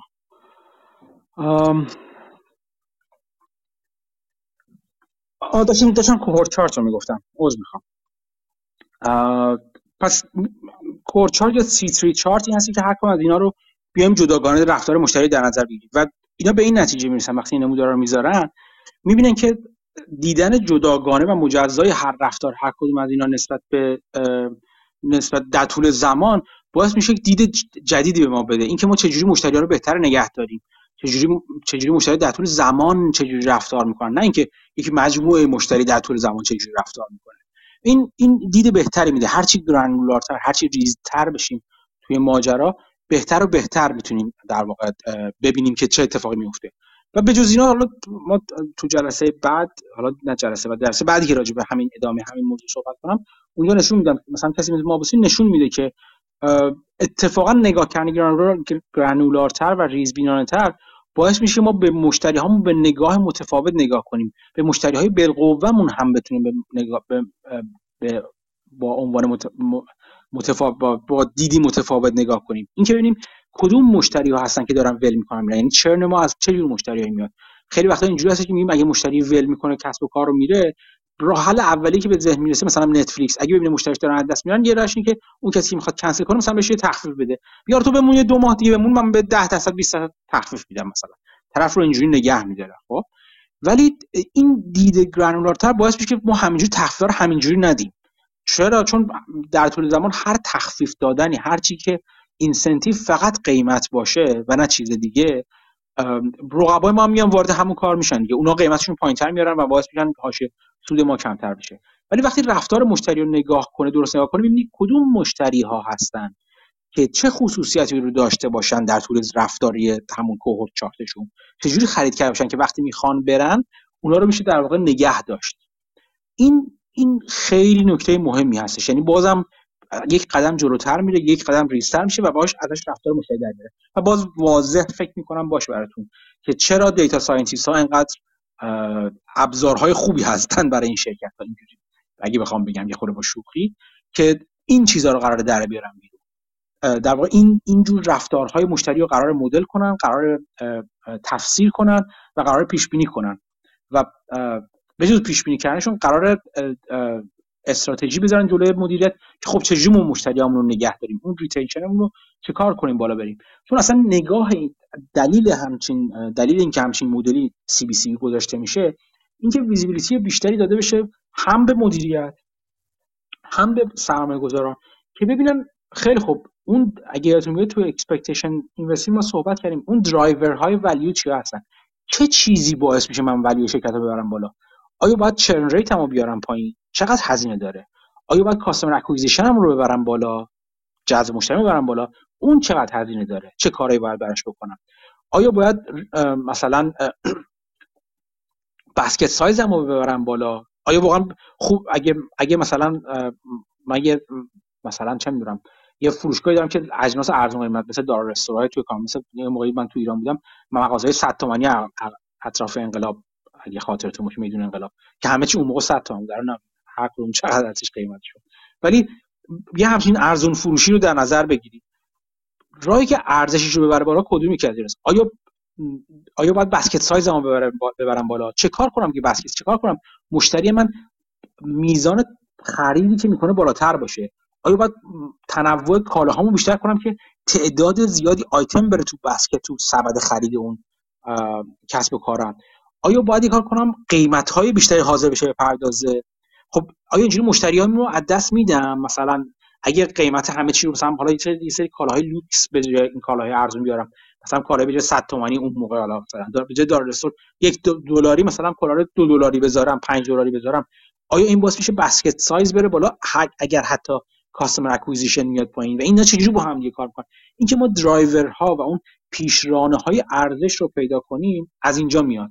سوال های این چنین. خب تا ما ریز نشیم و این یک قدم جلوتر نریم توی کسب و کارمون این این در واقع به خدمت شما عرض کنم که این دید رو نداریم و نمی‌تونیم بگیم که نه ایراد بگیریم از مدیریت نه مدیریت می‌تونه خودش خیلی خوب دید داشته باشه مثلا اینکه چه چیکار کنه و اینکه یک جعبه سیاهه مثل اینکه ما از این وری کارایی می‌کنیم از یه سری پول میاد بیرون. هر قدر این جعبه سیاه بودن رو از بین ببریم عملا ارزش بیشتری داره برای ما به عنوان سرمایه گذار برای خود کسب و کار داره به عنوان اینکه بهتر مدیریت کنه و اصولا ارزش خودش رو بیشتر بشناسونه. خیلی وقتا ممکنه از بیرون نگاه کنم میگن آقا این درآمد شرکت که رشد نمی‌کنه مثلا فلان اتفاق نمیفته که مثلا اونقدری که باید رشد کنه. چرا ما چرا باید ارزش گذاری اینقدر اینقدر انجام بدیم و شرکت به عنوان به سهامداران خودش این این دین و این مسئولیت رو داره تعهد داره که یه کار کنه کار هر کار منطقی رو بکنه. که سهام این سهامداران با فول ولیو خودش تو بازار معامله بشه. نه اینکه همیشه آندر ولیو بمونه. این جزء وظایف اون مدیریته. و این کار رو یکیش همین هست که این اطلاعات رو وقتی اختیار همه بذاره اگر بتونه اطلاعات درست رو بذاره نه اطلاعات بیشتر از حد رو این دید رو به بازار میده که شما از بیرون داریم می‌بینید که تکون نمی‌خوره. ولی داخل اگه نگاه که چه خبره چه اتفاقاتی داره میفته و چرا ما داریم به سمت بهتر و بهتر شدن داریم پیش میریم. این خلاصه این نگاه و چارچوب فکری هستش که به در واقع کسب و کارها از دید یک قدم جلوتر از financial statement از روی unit های unit economics داریم نگاه می‌کنیم یا واحد های واحد های اصولا ایجاد کننده اون ارزش داریم نگاه می‌کنیم که حالا این آقایون مکارتی و فیدر اسمش گذاشتن CBCV که با این scale زیاد داره میاد و به قول معروف خیلی خوب دارن جلو می‌برن و آدمای مختلف دارن تو این زمینه کار می‌کنن که هر کدوم بالا و پایین دارن کار می‌کنن و خیلی هم جالب هست. ما تو جلسه های آینده خود جلوتر میرم از این. یعنی میگم میگم که خیلی خوب. حالا شاید شاید مجبور شم اون جلسه رو ویدیویی کنم شاید. که نشون بدم واقعا چه جوری چه چه چه چیزای مهمه این مدل چهار بخشی که اینجا آقای مکفیدر ازش مکارتی ازش صحبت کرد که هر کدوم از اون چهار سوال رو جواب بده چه چیزایی رو باید در نظر بگیرن؟ چه سوالهایی چه جوری فیت کنن؟ چه کارهایی شده؟ آیا اینکه مشتری چون اینجا یه خودی رفتارشناسی هم میاد دیگه. رفتارشناسی مشتری به میده که اصولا راجع به کسب و کارها چقدر اصلا چقدر شرکت ما می‌تونه رشد کنه. اگه بیایم با دیده همون مابوسی نگاه کنیم expectations investing نگاه کنیم اگر ببینیم این کسب و کار داره الان مثلا داره با سرعت بالایی رشد می‌کنه آیا رشد sustainable و پایدار هست؟ آیا اصلا بشریت می‌تونه انقدر سریع کسب و کار رشد پیدا کنه؟ بعد جواب داده که بله در مورد بعضی کسب کارا میشه سریع رشد پیدا کنه. تعداد مشترکی داره اضافه میشه. همون راجع به صحبتامون راجع network. effect یه یه گریزی خواهیم زد که چقدر چقدر این مشترک میمونن به چه دلیل میمونن؟ چرا میمونن؟ چقدر میمونن؟ اینا همون network effect ه و سوالهای راجع به اون هستش. چه چیزایی همون سوالی که راجع moat و اینا هم صحبت کرد. خاصی هم به خاطر می شما می‌ذارم یک چارچوب فکری. به خاطر اینکه اینجور نگاه کردن به کسب و کارها باعث میشه شما یک جور دیگه اصلا یک, یک دنیای دیگه جورتون باز بشه. و کسب و کارها از یک نگاه دیگه ببینید که اون وقت خیلی از چیزها براتون معنی دار میشه و خیلی از ارزش گذاری ها براتون بی معنی میشه که ارزش گذاری که برای کسب و کارها میشه. و خب به نظر من دیده خیلی مفیدی هستش. حالا جلسه های آینده بازم این صحبتمون رو ادامه میدیم. سوالی صحبتی؟ مرسی خیلی عالی بود. این اینی که میگین من search کردم تزشو گذاشتم تو گروه ظاهرا تو دانشگاه پنسیلوانیا بوده. و اونجا دکتراشو گرفته و الان هم توی یه دانشگاهی به اسم Emory توی جورجیا توی آتلانتا assistant professor ظاهرا تو پن پنسیلوانیا وارتونش بوده فکر کنم. وارتون پنسیلوانیا بوده فکر کنم. اگه اشتباه تو تزش نوشته University of Pennsylvania. ولی خب نمی‌دونم آره، یه مقاله تو تو مقاله بزرگ هستش. من عنوان مقاله ها رو میگم احتمالاً می‌تونید پیداشون کنید و دو مقاله خیلی خوب هستش مقاله اولی که مقاله اولی که تو این مقاله تو این چیز HBR یا Harvard Business Review بهش اشاره شده مقاله است به اسم Valuing Subscription Based Business Using Publicly Disclosed Customer Data مال Journal of Marketing اکتبر 2016 هست یه مقاله دیگه بهش اشاره شده Customer Based Corporate Valuation for Publicly Traded Non-Contractual Firms هست که از Journal of Marketing and Research Marketing Research اومده March 2018 میگم این دید از طرف چیز اومد بیرون. از marketing ها اصولا اومد بیرون. با این هدف که کار marketing همین الان دارین نگاه می‌کنین دیگه. نشون میده marketing چقدر خوب داره کارش انجام میده. marketing واقعا چیکار داره برای شرکت می‌کنه؟ ولی خب بابت اینکه حرکت فعالیت های marketing رو وصل کنه به هر به اینکه خلق ارزش تو شرکت انجام میشه این یک نگاه جدیدی مثلا به والویشن شرکت داد که به نظر من بسیار بسیار جالب هست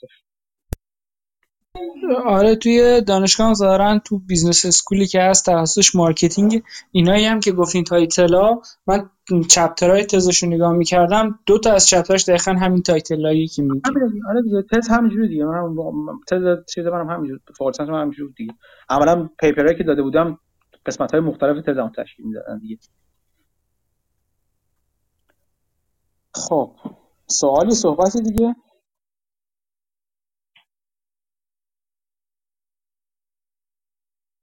خب این این این بحث حالا ادامه خواهیم داد. غیر از اینا سوالی صحبتی خبری چیزی خوندین چیزی نخوندین این هفته؟ وقتی چیزی خوندی شما؟ من کتاب پرچارلیز آلمناک رو گذاشته بودم زمین مدتی ولی الان دوباره برش داشتن تا که چهارش رو خوندم راجب توضیح می‌داد که چجوری با دو میلیون دلار می‌تونی یه شرکت دو تریلیون دلاری بسازی و در واقع اصول موفقیت کوکاکولا رو تو اون تاک توضیح می‌داد که خیلی جالب بود. و talk بعدیش راجع بحث multidisciplinary thinking و اینها بود که لازمه. و الان یه talk دیگه رو شروع کردم در مورد ظاهرا داره برای این خیری ها و اینها که چجوری manage می‌کنن و مثلا یه سری آدم استخدام می‌کنن که انتخاب بکنن که کیا پول اونا رو manage بکنن. اونا خودشون یه سری analyst استخدام می‌کنن و این frictional cost ها داشت می‌گفت. یعنی این این سه تا مبحث الان دو تاش الان تازه خوندم.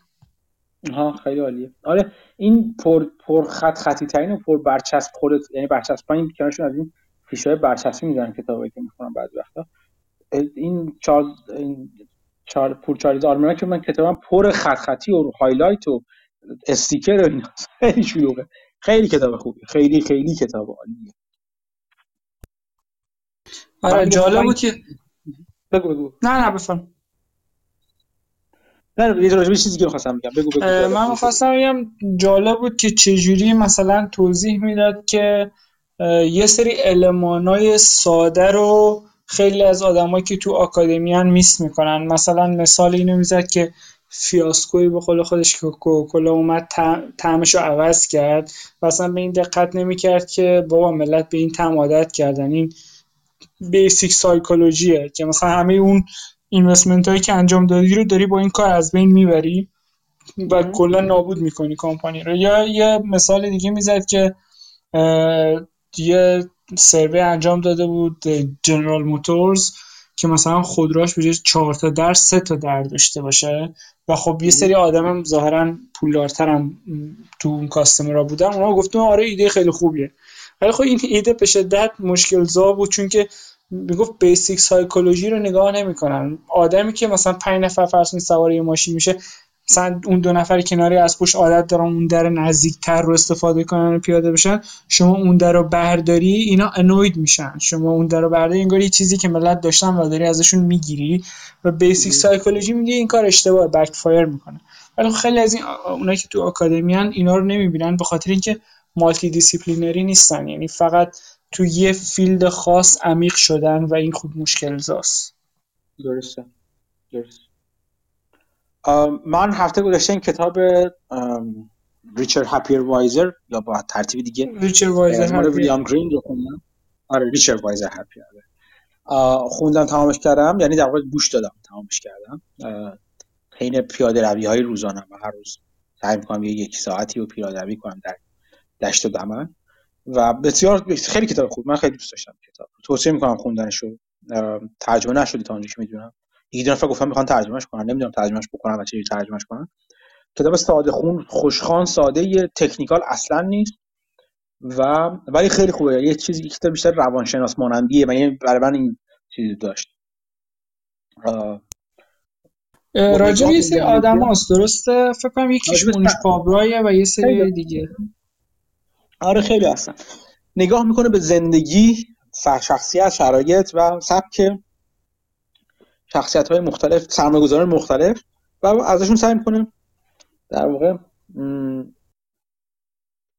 ایده بگیره چجوری باید سرمایه گذاری کرد چه, چه چیزایی چه چیز چی داره سرمایه گذاری خیلی جالبه. مثلا چه می‌دونم بحث اینکه تمرکز درس اینکه چجوری تقلید کنیم از کسی اگه می‌خوایم تقلید کنیم دیگه چجوری ریسک بپذیریم آیا ریسک کنیم چجوری مثلا از نگاه می‌کنه مثلا به به مونیش پابرای نگاه می‌کنه و تو هر فصل چند تا چند چند سرمایه گذاری که به یک سرک هستن رو نگاه می‌کنه به یک سرک با یا, یک خصوصیت رو می‌خواد ازشون بیرون بکشه رو نگاه می‌کنه بهشون مثلا چه مونیش پابرای چجوری چجوری مونیش پابرای از چه بکگراندی اومده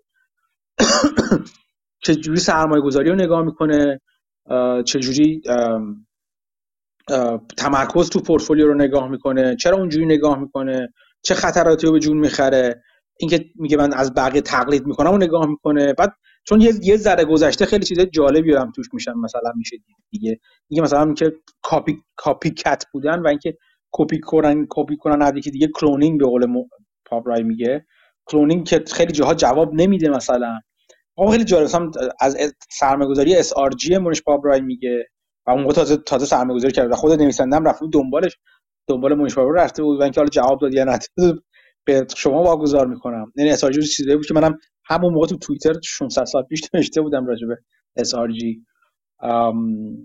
دیگه به خدمت شما عرض کنم. مثلا میره سراغ جان ماری ریارد فکر می‌کنم و بنگرهم و اینا. به این دید که چی چجوری چیز کنیم که بمونیم تو, تو بازی سرمایه گذاری بمونیم. نشون میده که تو چجوری بعضی از سرمایه هستن که بلند مدت نگاه کردنشون به خود امر سرمایه گذاری نه به هر سرمایه گذاریشون به اینکه یک جوری در واقع نگاه کنن که به قول معروف میگن live another day اینکه بتونن هیچ ریسک بزرگی نکنن و اجازه بدن compound interest یا اون سود مرکب در طول زمان طولانی کار خودش رو انجام بده و از بازار جلو بزنن چنان که زدن بافت نماد این کار هستش دیگه اصولا. از یه بعد ریسک خیلی وحشتناکی نکرد و خیلی خیلی خیلی سودای بزرگی بود. فقط به این دلیل که طولانی مدت زندگی کرد.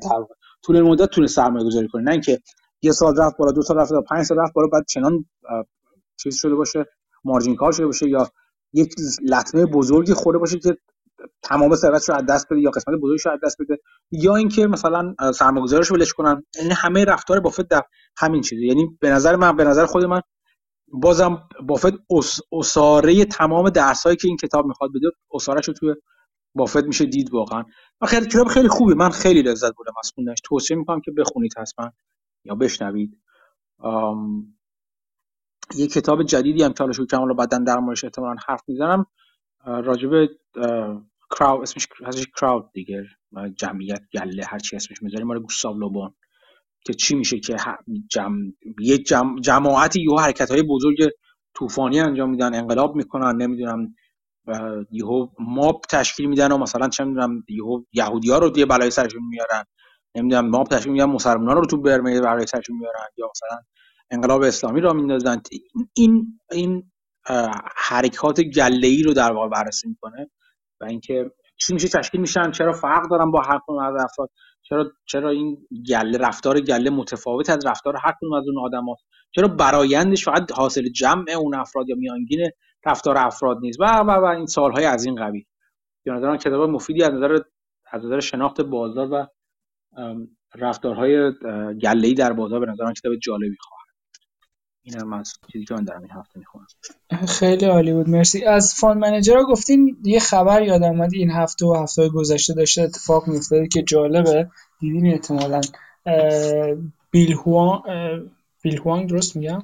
که Archegos Capital رو داشت اون family fund رو داشت و اون اتفاق افتاد که margin call شد و سهامایی رو خریده بود و لورش کرده بود مثل Viacom CBS و Discovery و غیره.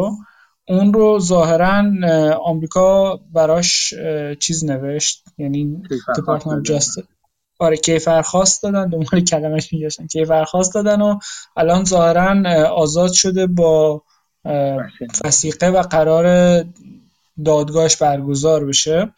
بعد به صورت مشابهی انگار این کار رو تایگر گلوبال که یکی دیگه از اون همکارای بیل هوانگ بوده که زیر دست اون فان اون Tiger Fund بودن یا یه آدم معروفی بوده اسم الان یادم نیست. شاید بتونید کمکم کنین اینها همه با هم همکار بودن زیر دست یه trader موفقی که hedge fund موفقی که آره. آره آره که اون ترکید عملا و اون long short بود. و حالا این Tiger Global کلا position های long می‌گرفته رو کمپانی مثل الان مثلا اخیرا روی Pinduoduo مثلا بوده که چینیه روی Sea Limited بوده و روی کمپانی شبیه به این که همه تو pandemic خیلی رفتن بالا و الان دارن میان پایین و الان اینا ظاهرا همه دارن deleverage میشن. یه جوری خودشون انگار سهامو pump کردن و داره پایین میاد. یکی از آدمایی که به اینها دوباره ربط داره Cathie Wood ه که استراتژی مشابهی داشته. ظاهرا اون seed investing ش یه بخشیش از همین بیل هوانگ اومده بوده. و اتفاقا الان بلومبرگ یه title زده بود دیدم جالب بود. Cathie Wood با اینکه index رو beat کرده تو سالهای اخیر و الان فقط امسال اومده پایین که همچنان هم مثلا برگشته به قیمت مثلا دو, دو سال پیشش اون قدم پایین نرفته هنوز. با این وجود flow ی که وارد ETF شده 16 billion دلاره و ارزش asset ی که الان داره 10 billion دلاره. یعنی درسته که overall از 2014 تا الان خب خیلی رفته بالا ولی بیشتر این flow تو این سال آخر یا سال آخر اومده که الان به شدت ارزش ETF پایین تره و خب این درس جالبیه. و حالا این قضایای market manipulation و اینها شاید به کتی بودن وصل بشه. چیزای شبیه به داستان بیل هوانگ معلوم نیست. اون کسی که می‌گفتید جولیان رابرتسون آره. بنیانگذار تایگر منیجمنت بودی که خیلی سرمایه‌گذار افسانه‌ای مانندی بودش در واقع. آره اینا بهش میگن تارگت کاپ. دارین پروتژه ها یا اون دستیارا و زیر دستاش بهش میگن این فان فاند تایگر منیجمنت بود. تایگر دقیقا تایگر منیجمنت بودش آره. و به این هوانگ و این دار بقیه که زیر دستش بودن بهش میگن تایگر کاپ یا طول ببر. چون کوچیک‌تر بودن و بعدا جدا شدن همشون رفتن fund خودشون زدن و fund های موفقی هم داشتن. برای مثال چیز رو بذاریم کنار ولی سرمایه‌گذار جالب انگیزناکی بودن یک چیزی که می‌خواستم بگم آره سرمایه‌گذار سی... جزو seed investor های چیز بودش بیل هوانگ Cathie Wood بوده. جفتشون بسیار از این جالبه عقاید مذهبی مسیحی خیلی تیزی دارن هر دوشون و جلسات انجیل خانی دارن و اینا. اصلا جالبه. یک چیز جالب دیگه که می‌خوام بگم که در مورد کتی بود این چیزش هستش. من چند بار نوشتم دیگه نمی‌خوام دوباره حرفا رو حرفای تکراری دوباره بدم. نوع کاری که داره می‌کنه نوع نوع سرمایه گذاری که می‌کرد که می‌رفت شرکت کوچیک رو می‌خرید اینا یک یعنی می‌خوام بگم نوع سرمایه گذاریش با با بلایی که سرش اومد قابل پیش بینی بود این چیزی نیست که همه این آه چرا افتاد؟ آفر قشنگ کاملا قابل پیش بینی بود که این تلاطم ها در موردش به وجود میاد. وقتی یک شرکت کوچیکی رو می‌خره و بخش بزرگیش رو می‌خره چون کوچیکه شرکت چرا بخش بزرگی می‌خره؟ چون fund ش این fund fund و ETF بزرگی است flow بزرگی داشته. و بعد شرکت illiquid رو می‌خره. و بعد نه تنها خودش می‌خره بلکه در واقع برای اینکه این جو رو وقتی کتیبوت فهمید که اینجوریه این جو رو تشدید کنه معاملات روزانه خودش رو در اختیار همه بذاره. یعنی اینا همش یه همش قول میده به سمت اینکه این شدت جریان رو بیشتر کنه دیگه. بجز همه اینا میاد یه سری برای یه سری چند تا از فاندهای ژاپنی این کار رو خودش کپی می‌کنه. یعنی اونا ازش این اجازه گرفتن که همزمان هم برای خودش داره می‌خره برای اونم بخره سه برابر بخره. می‌دونی؟ اینا همش تشدید می‌کنه دیگه. بعد همچین جریان پولی بزرگی بره تو این اسمای ایلیکوید بدیهیه که وقتی این اسمای ایلیکوید بیفتن و تو بخوای از اینا بکشی بیرون همه اینا رو با هم میندازی پایین. این این این بدیهی هستش.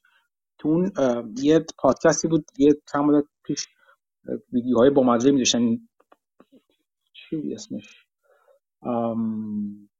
Pirates of Finance بود یا همچین چیزی. اونجا خیلی قشنگ توضیح داده بود که هم می‌تونه وقتی میره بالا خوب میره بالا وقتی میره وقتی مثل یه لورج عمل می‌کنه که تو جریان خرید رو یعنی جریان پول رو لورج کردی در واقع به سمت این اسم و خب کاملا بدیهی بود این اتفاق میفته وقتی مثلا من چمی‌دونم توی یه گروه تلگرامی عضو بودم هنوزم هستم ولی فعالیت نمی‌کنم. اون موقع وقتی می‌گفتم همه میخندن یک چیز واضحی از بیرون نگاه می‌کنی ساختار این بالا پایین شدن های ساختار این فاند یه جوری که باید آماده تلاطم باشی من اصلا جدا از اینکه آیا اصلا ارزش داره اون چیزی که می‌خره به اون قیمتی می‌خره یا کاری ندارم. فرض کنیم که خیلی هم خوب هست. ولی ساختارش یک جوری چیده شده که باید منتظر تلاطم های خیلی شدید باشی. و جدا از اینکه خوشم خوب, خوب به نظر من اینجاش دیگه در مرز اخلاق و غیر اخلاق بود دیگه. وقتی میاد flow رو flow money و جریان پول رو اهرم می‌کنی برای اینکه سهامش بره بالا خیلی دلسوزی ندارم نسبت به اینکه چه خودش چه کسانی که تو fund سرمایه گذاری کردن یه خود همچین roller coaster بازی کنن. برم بالا بیام پایین. آره حالا اخیرا داره هی double down می‌کنه روی Teladoc که یکی از این بله، بله، سرمایه که از از دور دکتر اینا رو ببینن. و ظاهرا الان بیش از ده درصد کمپانی رو داره یه درصد بالاییه. و جالب اینه که هنوز فکر کنم ARK ETF اونقدر redemption نداشتن. هنوز تازه داره پول میاد فکر کنم. حالا اخیرا بررسی نکردم. ولی اگه این شروع کنه به deleverage و این double down های Cathie Wood عملا داره سعی می‌کنه سرعت پایین رفتن این سهام ها رو کند بکنه. و حالا شما فرض بکنید شروع بکنن ملت پولشون رو بیرون کشیدن و این شروع بکنه فروش این آره، فروش این سهام دیگه با این شیبی که الان مثلا 20 درصد تو 6 ماه اومده پایین مثلا مارکت و اونا مثلا 80 درصد اومدن این شیب کندیه براش. یعنی وقتی اون اتفاق بیفته اون واقعا باعث ریزش میشه و هنوز ظاهرا اتفاق نیفتاده. اتفاق بیفته خیلی جالب باید باشه. آره خیلی میگم وقتی که ریدمشن شروع بشه یعنی وقتی ملت شروع کنن ایتی فروختناشون شروع کنن اون وقت اتفاقای مهیبی ممکن ممکن هم نیفته هیچ وقت. مثل چیز میمونه مثل اینکه یه نفر چشمشو ببنده بعد وسط توبان از این بره اونور این این این ساختار ساختار ناپایداریه. اگه یه بار گذشته نمی‌تونی بگی که بهش بگم بهش آقا این کار کرده خیلی خطرناکه نه من که رد شدم. اوکی باشه. این کار یه چند دو سه بار دیگه بکن مطمئن باش که بیفتی پایین. میری ماشین. کاری که بود می‌کنه در وضعیت فعلی همونجوری هستش دیگه. البته باز خودش اونقدر ضرر نمی‌کنه که خودش فیا رو گرفته گذاشته تو جیبش دیگه تا آخر عمرم بسشه نه کاملا. خودش ضرر نمی‌کنه اصلا. حالا نمی‌دونم دیسکلوژری داره که چند درصد از اسست خودش روی ETF خودشه این می‌تونه جالب باشه. مثلا اگه 90 درصد اسست خودش هم توی ETF اون موقع میگی که واقعا معتقده. ولی اگه این نباشه میگه خب کلاهبرداره. همین دیگه همین سوالا همینجاست دیگه. من من نگاه نکردم که بگرم دوباره که ببینم چقدر از net worth من نمی‌دونم اصلا disclose هست یا نه. ولی این رو می‌دونن که تو همه این مصاحبهاش یک بار همچی چیزی نگفته. من مصاحبه زیاد ازش دیدم. یک بار همچی چیزی نگفته. و اگر داشت این point ی بود که بارها و بارها میکوبی تو سر همه. درست. من احتمالا دومبرگ رفته پشت فایروال. میان پشت پشت پیوال رفته. نمی‌دونم قدیمیاش البته فکر کنم هنوز آزاد هستن. فکر می‌کنم. یه چند تا مقاله راجع به چیز داشت دومبرگ یه دونه مقاله راجع به بیت کوین داشت. یه دونه هم قراره به زودی بده. دومبرگ خبرنامه مالیه که یک سالی راه افتاده و یه یک ماهی یک ماه نه چند روزی که عضو رفته پشت پیوال و پولی شده. من عضو هستم همچنان یعنی جز جزء چند چیز خبرنامه که پول می‌پردازم و دنبال می‌کنم. من دید دومبرگو در خیلی از موارد خیلی میپسندم. دید منطقی و خشک و جالبی داره. و یه جایی هم پیازداغ مثل همه زیاد می‌کنه. یه چیزی مثل اوایل زیرو هج بودش از یه نظرایی. زیرو هج هم یه موقع خوب بود. الان خیلی چیز شده. چند وقتی راجبه چیز می‌خواد بده بیرون. فکر کنم این هفته یا هفته دیگه راجبه ماکرو استراتژی آقای دوست عزیزمون اسمش از خاطرم رفت. اسمش؟ کسی اگه بدونه بگی اسمش رو من گوگل نکردم اسمش رو نمی‌دونم آخه یه یه یه hint ی چیزی بدین ما دو تا اسم بتونیم حدس بزنیم. نه این مایکرو مدیر عامل MicroStrategy کیه؟ آها اسم hedge fund ه اسم یه چیزه اسم یه سهامه شرکته. آها اینها. Michael Saylor آها. آقای Michael Saylor کسی که بیت کوین می‌خرن تو تو این fund مایکرو بیت کوین می‌خره انبار می‌کنه. و الان اون دفعه نشود از هر 170 بیت کوینی که در تاریخ وجود خواهد داشت مثل اینکه یکیشون دست این مایکرو در حال حاضر تازه. اگه بیشترش نکنه. و خب این یه چیزی که هستش که یه سری وام گرفته بر مبنای بیت کویناشون. یعنی یعنی وسیقه کرده یک جورهایی با با کلک, کلک نه با یک با, با ژیمناستیکی و اگر قیمت بیت کوین اون چند چند وقت پیش سی اف گفته بود اگر قیمت بیت کوین بیاد زیر 21 هزار دلار مارجین کال میشه. البته یکی از بچه‌ها پرسید مارجین منم گفتم اونجا مارجین کال به این معنی نیستش که لیکوید میشه. بلکه به این معنی که باید وثیقه بیشتر بذاری. مثل هر مارجین کال دیگه یعنی قرار نیست اتفاق وحشتناکی بیفته. ولی همین که چیز بکنه همین باعث میشه سهامش بریزه پایین. یک نگاه بکنید ماکرو استراتژی و سهامش رو اگر نگاه کنید من چیزش گذاشته بودم تو چیز داشت نمودار سهامش رو اسمش از تیکرش هستش MSTR اینو نگاه کنید از تو گوگل هم سرچ کنید MicroStrategy stock و بعد دیدتون رو بلند مدت کنید که از از بزنید مکسیمومش کنید. ببین چه جوری بوده سهام. خیلی چیز وحشتناکه این MicroStrategy. و مثلا دومه می‌خواد یه مقاله بده مثلا راجع به این. اونو اگه من اگه دیدم جالبه احتمالاً میام تعریف می‌کنم. از از پشت paywall براتون تعریف می‌کنم که توی paywall چه خبره چی میگذره احتمالاً چیز جالبی خواهد بود. بازم همین ماجرا. یعنی یه چند تا شرکت اینجوری راه افتادن به نظر من که ریسک های عجیب و غریبی دارن می‌کنن. ریسک های عجیب بس از نظر ساختاری کاری که می‌کنن اشکال داره. مثل اون کار نه مثل اون کار که هم وقتی هم ساختاری یعنی همونجوری که مثلا LTCM اشکال داشت نوع نگاهش به بلک رولز اشکال داشت. اینم نوع نگاه اشکال داره دیگه. وقتی اشکال داشته باشه خب فروریزیش خیلی مهیب می‌تونه باشه. به نظر من هر چقدر بذارن اینا بزرگتر بشن ریختنش هم مهیبتر میشه. در مورد آرک دقیقا همینطوری هستش. وقتی اینقدر ETF بزرگی شده الان یا نسبت به اولش نه کلا خیلی بزرگ باشه الان ولی اینقدر بزرگ شده باشه فروختنش هم خیلی مهمتر خواهد شد. همونطور که به درستی اشاره کردی. البته LTCM ترکیدنش به خاطر استفاده از Black-Scholes نبود. فکر کنم تو کار بیشتر آربیتراژ bond و اینها بود ولی خب لورج خیلی بالا داشت و با اون داستانی که روسیه فکر کنم default کرد اینا پوزیشن آربیتراژشون برخلافشون حرکت کرد. نگاه نگاه همون Black بود. همون نگاهی که ریسک گذشته. Black از کجا؟ میاد اینکه تو ارزش گذاری آیندت بر چه گذشته اتفاق افتاده بنا کنی. این, نگاهشون به آربیتراژ همین بود به خیال خودشون riskless arbitrage پیدا می‌کردن. چرا riskless چون در گذشته pairهایی رو پیدا کردن که riskless بود و فکر می‌کنن در آینده هم riskless باشه. این نگاه نگاه دارم میگم. نه اینکه خود Black-Scholes استفاده کردن. به خاطر Black-Scholes افتادن. این نگاهی که اون که در گذشته در مورد ریسک اتفاق افتاده در مورد تلاطم اتفاق افتاده در آینده هم اتفاق همون خواهد افتاد. این این اشکال از اینجا اومده بود. آره البته در نهایت ظاهرا positionاشون همه خ... بله. یعنی در نهایت به سودی خیلی خوبی هم رسید ولی اینها از دست دادن اون position ها رو چون market خلافشون حرکت کرد اون چیزی شبیه margin call شده بودن و عملا فروختن به یه سری بانک فکر کنم بافت هم تو اون کتاب Snowball می‌گفت که می‌خواست اصلا اینو بخره ولی گوشیش آنتن نمی‌داد و تو با بیل گیتس اینا سوار کشید و طرف آلاسکا یا هر چیزی. و بافت این یکی از حسرت هاشه که نرسید این رو تو اون وضعیت داغون بخره چون بعدش ظاهرا position ها خیلی خوب عمل کردن. اون spreadی که به خاطر اون شوک وارد شده بود زیاد شده و spread کم شد و اینا position هاشون سود خیلی بالایی داد برای بانک های فکر کنم که این رو خریده بودن. تا آنجا که می‌دونم بافت قیمت خیلی پایین تری رو می‌خواست بپردازه تا چیزی که گلدمن این آمدن تو در واقع پشتش وایسادن. یعنی اونا قیمت بالاتری دارن.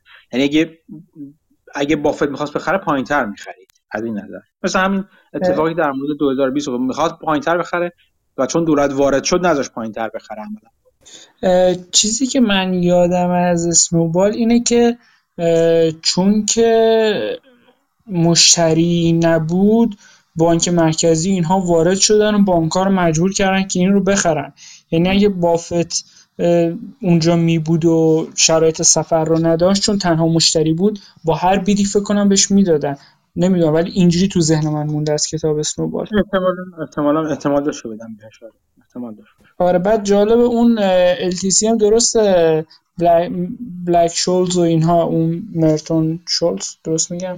اینا تو board of directorاش بودن ولی عملا اینا اکادمیک بودن و تو فعالیت های روزانش دخالت نداشتن. کسی که سیستم رو میچرخون کسی بود که همون اون سک، section آربیتراژ Salomon Brothers رو میچرخون و از اونجا که اخراج شد جان؟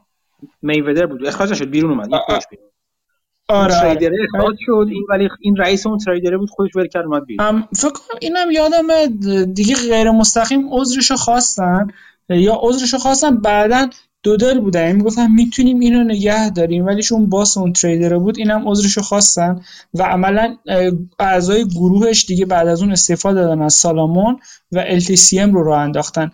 بعد این دوتا برنده نوبل رو هم آوردن تو بردشون که مثلا پرستیژ رو ببرن بالا ولی این دو نفر عملا خیلی دخالتی نداشتن توی آربیتراژی که انجام میشه حتی شاید اطلاع هم نداشتن. و خب داستان جالبی بود کلا.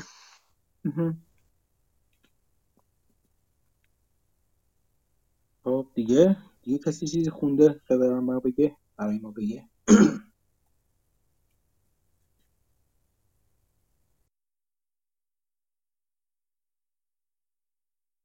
خب من یه, یه چیزم یه چیز کوچیکم بگم. من سابسک پادکست رو را انداختم توی گروه توی توییتر اینا لینکش رو گذاشتم. این خبرنامه رایگان پادکست خواهد بود. احتمالا اولش فقط با شروع احتمالا شاید هفته یه, یه مجموعه لینک از چیزایی که برام جالب بوده در طول هفته و به نحوی مربوط هستن به همدیگه رو شاید بذارم. و بعد شاید بیشتر عمیق‌تر بشم شاید یک چند کلمه هم بنویسم که چرا برام جالبه. ولی خب چیز از توصیه می‌کنم که گوز بشین. احتمالا براتون جالب خواهد بود احتمالا. چیزی که برای من خودم جالبه در طول هفته و میخوندمشون رو اونجا می‌ذارم. یعنی در طول هفته می‌تونید برای اگه بخواین آخر هفته مثلا جمعه شنبه یه چیزی بخونین احتمالا چیز مطالعاتی بدی نیست. لینک ها هم سعی می‌کنم لینک هایی باشه دسترسی بهشون راحت باشه یعنی خیلی پشت پیوال نباشن که بتونید شما بخونید. ترجیحاً همه‌شو پشت از پشت پیوال بیرون اومدهشو می‌ذارم. یا راهی باشه برای اینکه از پشت پیوال بتونید بخونیشون که جالب باشه. حالا جلوتر بریم شاید من طرحهای دیگه هم دارم. یعنی نقشه ها زیاده برای که چه کارهایی باش بکنم. ولی خب فعلا شروعش شروع همونجوری که گفتم تو پست اولش تا تپاتیه دیگه. اینکه چند قدم اولیه رو فقط آروم می‌خوایم برداریم ببینیم که چجوری جلو میره و چه به کجا می‌رسیم. عضو بشید. براتون ایمیل میاد و هر وقت که در آپدیتی انجام بشه اون مثل خبرنامه براتون ایمیلش میاد دیگه. راحت هست بیاد باهاشون. اگر پیشنهادی چیزی هم داشتین برام بفرستید یا بهم به بگین ممنون میشم. ایده های جدید همیشه برای من جالب هستن. آقای اماد؟ سلام و درود. آقا بله. مهدی ارادتمندم.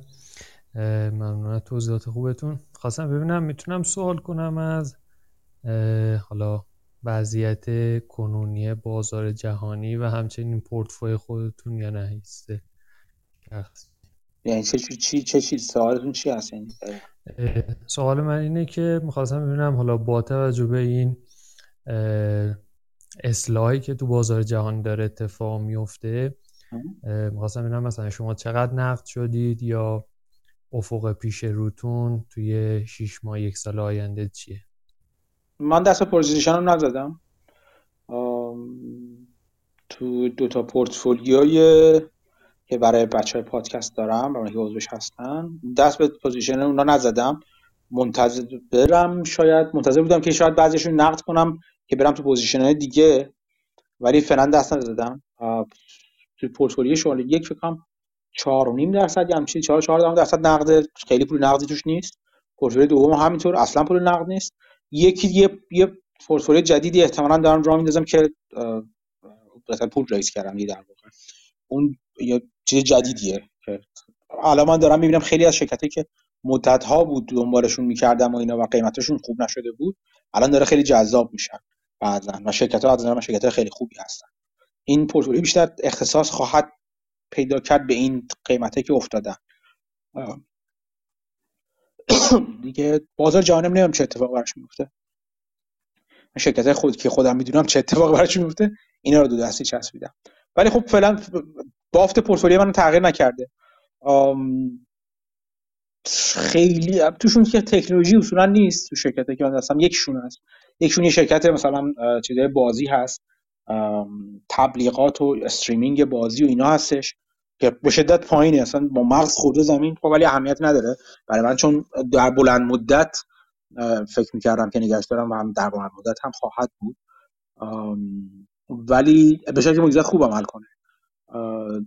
ریسکی که وجود داشته هنوزم داره برای من اینکه ریس چیز کنم. می‌خوان سهام بفروشن و اکویتی ریس کنم برای خریدهایی که الان چون بازار جذاب شده بخوام بخرم که یه خورده من نسبت به اون نگران هستم. ولی خب طبیعت شرکت های در رشد همی هست به جز اون من هم نفت دارم تو portfolioمون. هر دو portfolioم با نقد دقیقا نفت یکیشون شرکت حفاری نفتی هستش یکیشون یه شرکت خط انتقال نفت هستش.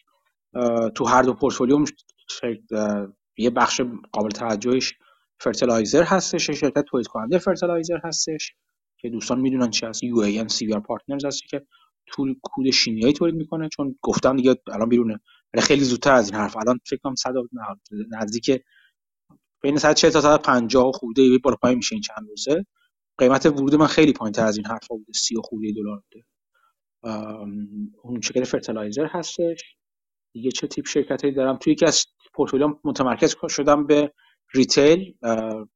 چون صد چیزی سکتوری بود که افتاده بودش. به خدمت شما عرض کنم. یه چند تا شرکت ریتیل دارم.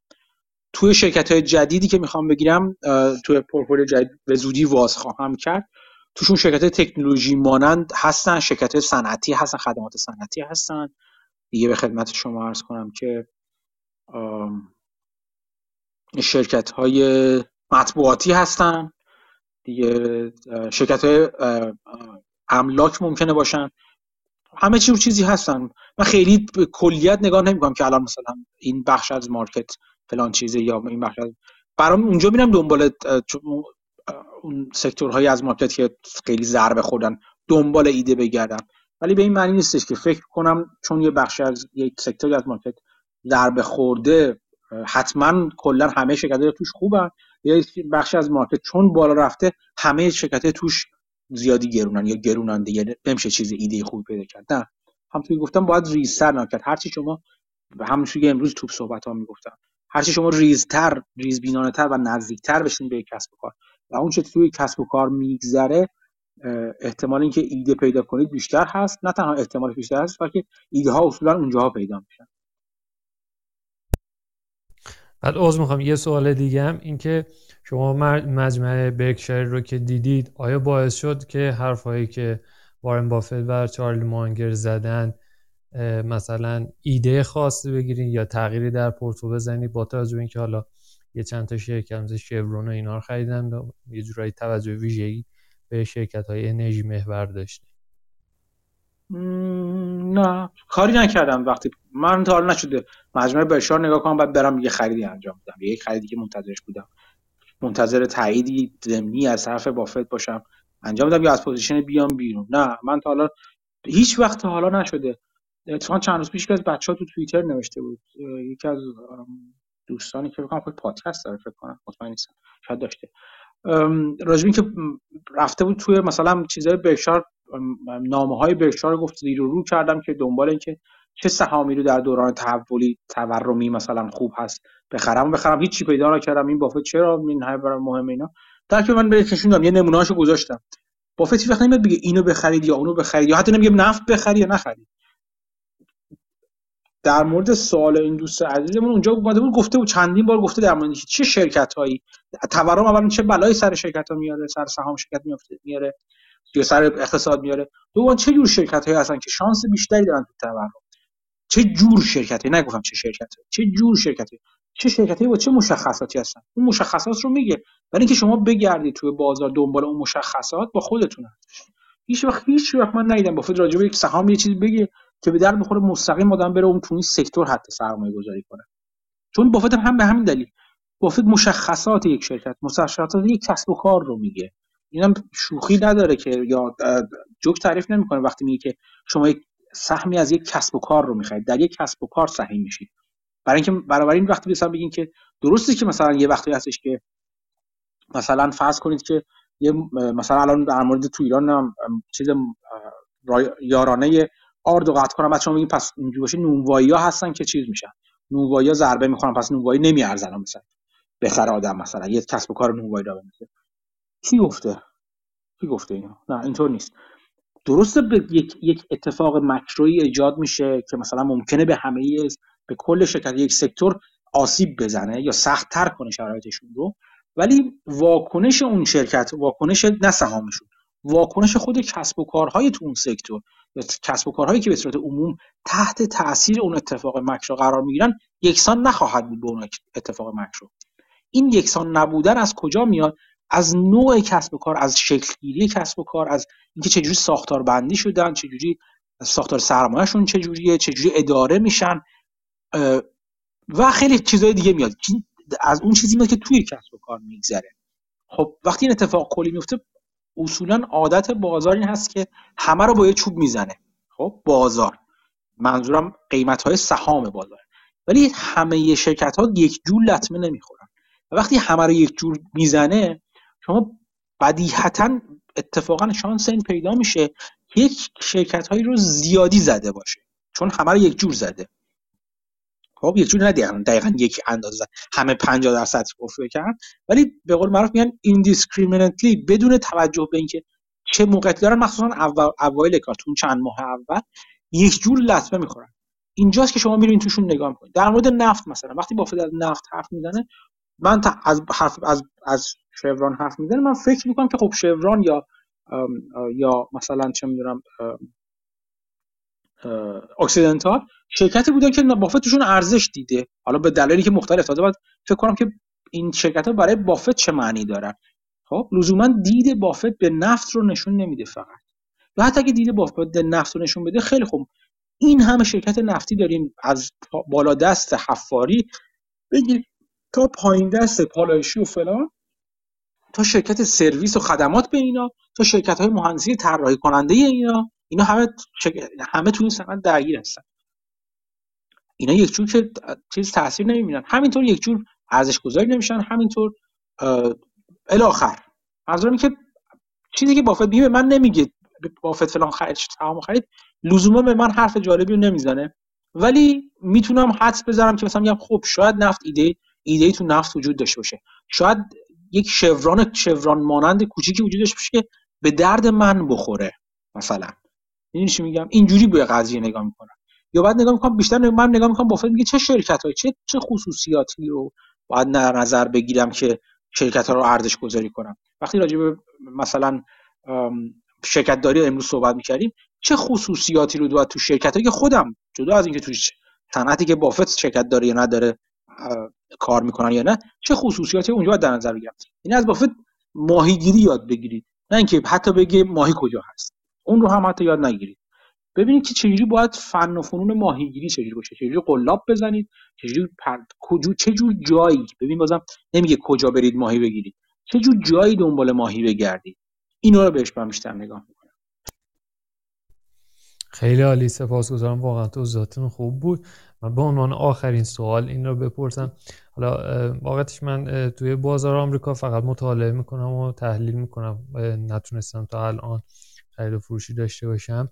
ولی مثلا توی ایران توی بورس ایران مثلا ما شرکت های سرمایه گذاری داریم و صندوق ها من تقریبا از دو سال پیش مثلا روند خرید و فروش اینها رو دنبال می‌کنم و مثلا یه سری ایده ها می‌گیرم.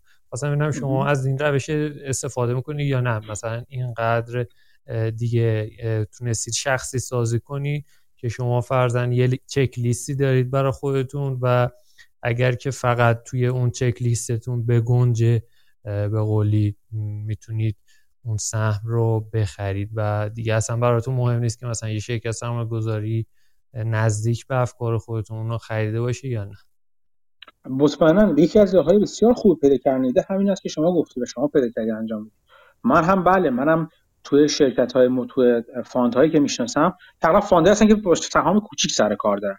من دیگه خیلی درسته که همچنان هر فصل مثلا یه ده 20 تا سهام سرمایه گذار بزرگ هستن که میخون نگاه می‌کنم مثلا می‌کنم نامه های کوارترلیشون هم بخونم. مثلا کسایی مثل هورن یا دنلو بافت نمی‌دونم مانگر افراد بزرگ مثلا بیل میلر مثلا بیل نایگرن مثلا یا چی اسمش این؟ آیکان اگه آیکان که نامه نمیده ولی پورتفولیوهاش اینا که دارم میگم هم پورتفولیوهاشون تغییراتشون رو نگاه می‌کنم هم اگر جزو کسایی باشن که کوارترلی لتر نامه فصلی بنویسن به سهامداران خودشون می‌خونم اسم زیادن. یا بگم یه حدود 20 اسم بزرگ هستن که رو نگاه می‌کنم برای اینکه ببینم چه کلا کدوم وری میرن. یعنی بالاخره همیشه تماشا کردن کار بزرگان بر من تمرین فکری خوبی که فکر کنم خب چرا مثلا آیکان فلان از مثلا سهام قطع سازی تنکو داره میاد بیرون؟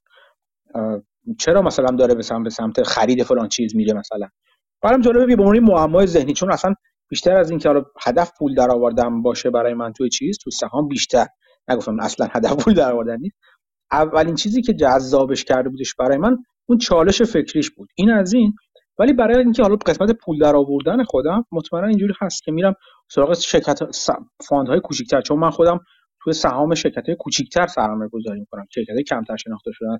هر سرمایه گذاری می‌کنم سراغ fund ها و صندوق هایی هم میرم که به اون دید نزدیکتر هستن تو این شرکت هستن.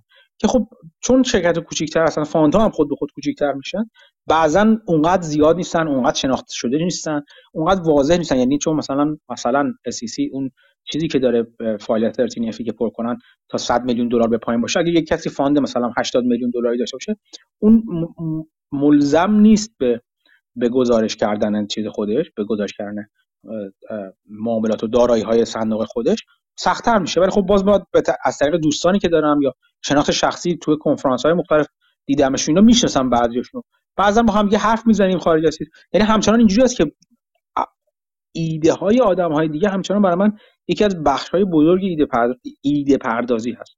این ایده رو روش تاکید می‌کنم. به خاطر اینکه خیلی وقت هست که یا من متوجه نمیشم که اونا چی می‌بینن که من می‌بینم یا اون چیزی که من می‌بینم رو فکر می‌کنم که اون یعنی برداشت و قضاوت من در مورد کاری که اونا کردن با اونا فرق می‌کنه. خلاص که من در نهایت باید از فیلتر خود من حتما بگذره این. اینجوری نیستش که فقط صرف اینکه چون یکی فلان کس این خرید رو انجام داده من خرید رو انجام میدم یا فلان چیز رو فروخت منم بفروشم. نه. توی چیز توی خیلی از ایده های شرکت هایی که من دارم مثلا از رفقای که دارم hedge fund manager هستن یا hedge fund analyst هستن باشون حرف می‌زنم ایده رو از اونها می‌گیرم. بعد یارو مثلا طرف که نوشتم تو توییتر در موردش خیلی زودتر بفروشه ولی من همچنان نگه میدارم. یا مثلا اصلا یک یک یک کسی یکی از رفقای hedge fund manager الان یه manager شده یه portfolio manager هم هستش. با, من با وقتی با حرف می‌زنم ایده هاشو مثلا اثر 10 تا ایده یک ایده شو شاید برای من جذاب است و بیشتر میرم جلوتر. و از اون ایده اگر اگر انتخابش کنم. و همیشه تا حالا اینجوری که اون زودتر از من فروخته اومده بیرون. و من نگه داشتم بعضا تلاطم های بیشتری ترجمه کردم ولی مثلا سودای بهتری هم مثلا گرفتم. یعنی می‌خوام بگم که باید فقط به صرف یک ایده است. مثل اینکه شما بگید مثلا من می‌خوام برم فلان لباس رو برم لباس بخرم. مطمئنا میرم اینم که به من بگه که فلان جا برو یه نفر بگه فلان جا برو من لباس خریدم خیلی خوبه. من یه ایده است. آره میرم اونجا ولی دلیل نداره که چون فلان نفر خیلی خوشپوشم هستش برم از لباسهای فلان مغازه خوشم بیاد. حتما از فیلتر خود من باید بگذرم. این در کنار ایده های دیگه جاهای دیگه ایده هست. از خوندن اخبار خوندن خبرنامه ها دیگه خوندن مجله های تخصصی. من ماهیانه مثلا بگم سه تا چهار تا بیشتر بیشتر ببخشید. 6 تا هفت مجله تخصصی تو زمینه معدن تو زمینه اینداستریال اتوماسیون هوافضا. دیگه به خدمت شما عرض کنم مواد شیمیایی و دارم فکر می‌کنم چه چیزایی برای من میادش خلاصه مجله تخصصی اینجوری میاد. مجله که راجع به اخبار و چیزای خود صنعت میاد. همین دیروز من داشتم یه مجله اسمش هم الان خاطرم نیست. راجع ماینینگ هستش راجع معدنی چیز معدنی. یه, یه تکنولوژی جدیدی اومده که برای چیز برای به سگمیل اصولا یه سری آسیاب های چون یه قسمتی از های معدنی این هست که مثلا چون اول میارن میرن تو سگمیل بعد میرن تو بالمیل یا چیزهای مختلف اینا رو خورد می‌کنن سنگ های معدنی تا بره مثلا خورد بشه فاین بشه حل بشه بره تو فلوتاسیون. یه توی شش توی کارخونه معدنی کرده می‌دونید این روند تقریبا تو همه جا یکسان با کمی پس و پیش هست. بعد یک تکنولوژی اومده که برای اینکه روی با های پرشر اون خورد کردن اون دانه بندی ها رو بهتر انجام میدن توی آسیابشون با صرف انرژی کمتری انجام میدن. بهش میگن HP HPGV هم چیزی هم پی چی بودش؟ های پرشر چی بودش؟ این مثلا داشتم راجع به میخوندم مثلا. حالا نه که الان من بخوام سرمایه‌گذاری کنم توی همچین تکنولوژی یا همچین چیزی. ولی می‌خوام بگم خودم رو در جریان اون صنعت هایی که برام جالبه قرار میدم. و این از وقتا اسم شرکتی می‌خوره که فلان شرکت داره فلان پروژه انجام میده. شاید من یک سال دو سال بعد یادم بیاد که او این پروژه هم بود این مدلش هم فلان چیزو کار می‌کردن. این این مثلا چه می‌دونم فلان معدن رو داشتن میفروختن. معدنای معدن کانادا داشت معدنای طلای فلانجا رو می‌خرید. یه همین چیزایی برام با یه محل دیگه ایده هست. و خیلی از چیزای دیگه. اون چیزی که شما گفتین به عنوان یکی از چندین راه به دست آوردن ایده است. ایده. نه تصمیم گیری.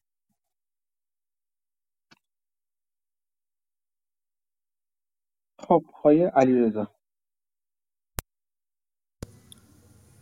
سلام. دوستان. آقا مهدی شما هستین؟ بفهمه آره من همجور داشتم گوش می‌دادم و انتظارم نداشتم بیام بالا همجور. خواهش. شما بیت کوین و اینا هم cryptocurrency هم کار می‌کنین؟ نه. چرا دوست ندارین؟ یعنی اعتقادی ندارین؟ مگه خدا و پیغمبر که اعتقاد داشته نه علاقه ندارم. به نظر من به نظر من چیز بیهوده ایه کار بیهوده ایه خود تکنولوژیش نه خود همین cryptocurrency چیز بیهوده ایه یعنی شما بیشتر focus تون روی stock آمریکاست رو right بله سهام آمریکا. آمریکا نه آمریکا بیشترشونه. آمریکا کانادا هر که بتونم دسترسی داشته باشم و بتونم بدونم راجبشون چون می‌دونیم من خیلی چون من کارم اینه اصلا. full time کارم اینه. میام توی مثلا سوشال میدیا یا همین اپی که هست مثلا حرفای کلی خیلی زده میشه. من یه سوال دارم ازتون. اینو من می‌خوام دیرکت دیرکتلی جواب بده به نظر شما استا... حالا من می‌خواستم در مورد چون حرف کلی خیلی میشه زد ولی اشکال کار اینه که همه حرف می‌زنن. یعنی همم مکسنس می‌کنه. یعنی وقتی که میشنوی برای یه کسی مثل منی که مثلا تو این زمینه مثلا استادی کردم و خوندم آره همه. ولی اینی که بتونن پیش بینی کنن اون مهمه. شما حالا می‌تونیم شما می‌تونم جواب ندیا یعنی اصلا چیز نیست. فقط اینی که حرفای کلی زدن و منم خیلی بهش چیز نرم. ولی حالا من می‌خواستم در مورد کریپتوکارنسی بپرسم فرقی هم نمیکن شما به نظرت داو جانز شما الان سرمایه گذاری می‌کنی توش یا نه؟ یعنی می‌خوام ببینم اگر هر علمی داری اینم اینم یه سوال دوستانه است اصلا می‌تونم جواب ندی. به نظر تا دو ماه آینده رو به بالاست یا رو به پایینه؟ با تمام علمی که داری. یعنی هر این حرفای کلی آره. ولی شما الان اگه صد هزار دلار یه میلیون دلار داشتی پول می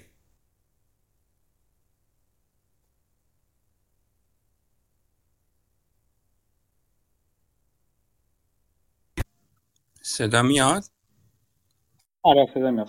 آره. من گفتم اگر یه میلیون دلار داشتی الان داو جونز توی سهام مثلا اپل یا امازون یا سهام های که میخریدی یا نمیخریدی؟ همین اصلا نمی‌خوام توضیح چیز به چون اونا رو من می‌دونم. به نظرت با علمی که داری الان اگه صد هزار دلار یه میلیون دلار داشتی توی استاک مارکت آمریکا سرمایه گذاری می‌کردی یا نه؟ همین. الان سرمایه گذاری کردم همین الان تو استاک مارکت آمریکا. یعنی رو به بالا می‌بینی؟ یعنی لانگ گرفتی؟ یعنی چی رو به بالا می تو دو ماه آینده نمی‌دونم چه اتفاقی میفته نه یعنی لانگ گرفتی یعنی نه. من می‌خوام توضیحات رو من کاری ندارم. توضیحات که آره منم جواب شما دادم. گفتم بله. سری... گفتم بله من سهام شرکت های آمریکایی توی پورتفولیوم هست فراوون. بیشترشون هم شرکت های آمریکایی هستن. این جواب شما پس شما. رو به بالا می‌بینی استاک مارکت آمریکا رو. نه نه. نمی‌دونم کدوم بری میره. نه من همین چون به نظرم نمی‌دونم کدوم بری میره نه من خودم چون درگیر این قضیه هستم دوست داشتم نظر شما رو به عنوان که یه روم داری. من خودم بریشم برم. اصلا بولیش نیستم ولی خب جالب بود که گفتین الان خریدم. چون به نظر من مارکت ها همه میریزن. یعنی اصلا اینقدر قیمت ها بی رویه بالا رفته بله. جالب بود. خواهش خب سوال دیگه؟ صحبت دیگه دوستان؟ یه کمپانی من داشتم می‌دیدم.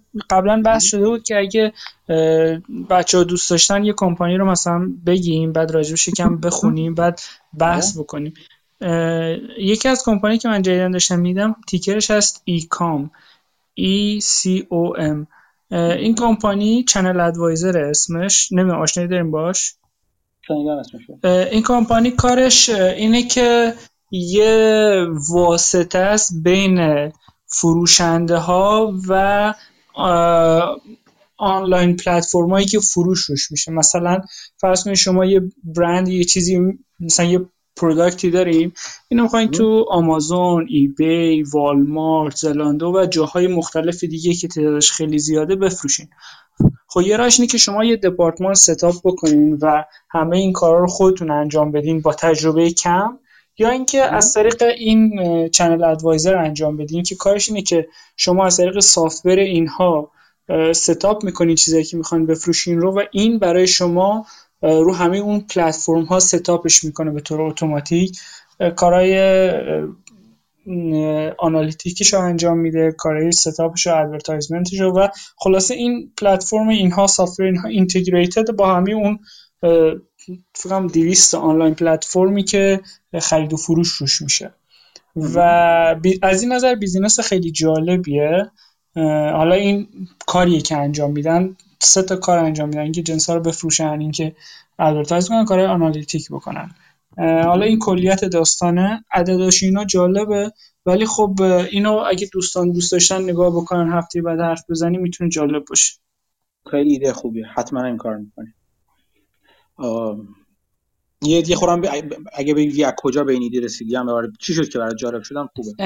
این ایده رو که یکی از بچه های بار مطرح کرد ولی من خودم به خاطر این برام جالبه که اول پی ایش پایینه رشدش بالاست این پی ایش فرض کنید تو اردر زیر 15 بعد رشدش بالاست. مدیریت و اینهاش یه سری ویدیو رو وبسایتشون دارن. خیلی قشنگ این توضیح میدن که چی کار می‌کنن و به نظر می‌رسه مدیریت قابلی هن. به جز این این مدل بیزینس ها از این نظر جالبن که می‌تونه به سرعت رشد بکنه چون که هزینه اضافه شده اضافه شدن مشتری جدید براش یعنی اون مارجینال کاستش خیلی پایینه. چون این پلتفرم رو دارن مثلا مشتری جدید که اضافه میشه اونقدر هزینه براشون نداره که اونها هم از software اینا استفاده بکنن. از این نظر می‌تونه خیلی سریع و سودش زیاد بشه. بعد یه داستان دیگه هم که داره به این بحث subscription ی که می‌گفتین امروز هم ربط داره. اینها دو مدل خدمات دارن. یه مدلش subscription یه یعنی این کمپانیایی که می‌خوان از پلتفرم این استفاده بکنن یه هزینه subscription میدن. یه مدلش اینه که subscription به علاوه از یه حدی بیشتر شد فروششون یه درصدی از فروشه. ولی خب بیشتر تمرکزشون رو همون subscription ه. بخاطر همین با این بحثایی که شما تو گروه مطرح می‌کردین match خوبیه. نسبت به کمپانیایی که همچین ساختاری دارن تو اون industry هستن خودشون هم یه مقایسه کرده بودن. price به EBITDA شون خب خیلی پایین تره مثلا یه کمپانی مختلف تو با ساختاره business این شکلی رو گذاشته بودن و به نظر می‌رسه نسبت به اینداستری و شرایط مشابه خیلی اینا ارزون تر هستن. و همه اینا باعث شد که برای من جذاب بشه راجعش بخونم. خیلی نخوندم یکم خوندم ولی خب به نظر جالب می‌رسه می‌دونی چرا این سهامش این شکلی الان فعلا؟ یعنی تو این چند وقت داریم یفته پشت سر هم دیگه؟ یه داستان اینه که من فکر می‌کنم بازار فکر می‌کنه که اینها به خاطر pandemic یه boost گرفتن. خب خیلی از خورده فروش ها برند اینا سعی می‌کنن آنلاین و مستقیم به مشتری بفروشن و خب اینها option خوبی بوده. ولی اون boost pandemic که بره ملت برن حضوری خرید بکنن ممکنه خیلی از این فروشنده ها بخوان اصلا کنسل بکنن subscription شون رو فرض بکنین و یعنی اون کامپانی که تو pandemic خیلی boom بوده الان bust ه دیگه. اینها هنوز data شون همچی چیزی رو نشون نمیده ولی بازار اینجوری فکر می‌کنه قاعدتا. این Emerge Commerce بود دیگه درسته؟ نه نه نه یه چیزیه ChannelAdvisor بله. آره چون با همین ticker تو بورس کانادا یه شرکت دیگه هستش این تو New York Stock Exchange این ticker ی که مسعود گفت. ChannelAdvisor Corp که با ticker ECOM هست. خیلی ایده خوبیه. آره من دارم نگاه می‌کنم. آره جالبه. اینو هفته دیگه حرف بزنیم. آره من خوشم میاد راجع به این کار حرف بزنیم هفته دیگه. دوستان که دوستان تمرین کنن تمرین بدی نیست. بخونید هفته بعد می‌تونیم با هم حرف بزنیم. من یه خورده سوال جواب می‌کنم احتمالاً مسعود کتاب بیشتر خونده. و ببینیم که چه اتفاقی میفته چی از توش دستمون میاد. یه چیزی دیگه هم راجع به اون مسابقه می‌خواستم بگم توی اینوستوپدیا من پورتفولیو بچه ها رو نگاه می‌کنم تعداد زیادی که کشن قاعدتا یعنی شاید باز کردن حساب و بعدا می‌خوان خرید بکنن یا اصلا یادشون رفته یا هر چیزی. من اونا فکر کنم خیلی اوور پرفورم می‌کنن. اخیرا حداقل بازار رو بوده. یه نفر یک تا مثلا پنجاه همه صد هزار دلار دارن و بالاترینن ولی خب به جز این پورتفولیو بچه ها رو نگاه می‌کردم یه چیزی که برام جالب بود این بود که خیلی از پورتفولیوها روی تک سهام رو یا رو دو سهام یا خیلی concentrated ه من بعید می‌دونم که این دوستان پورتفولیو واقعیشون اینجوری بچینن. حالا تو مسابقه هفته قبلم حرف زدیم. به نظر می‌رسه concentration خیلی بالا یا باعث میشه یعنی باعث میشه که انحراف معیار بیشتری داشته باشه دیگه. یعنی یا خیلی outperform بکنی یا خیلی underperform بکنی. و خب این اوت پرفورم کردن شانس بردن رو میده. ولی خب جالب بود که دوستان خیلی هاشون همچین استراتژی رو پیش گرفتن.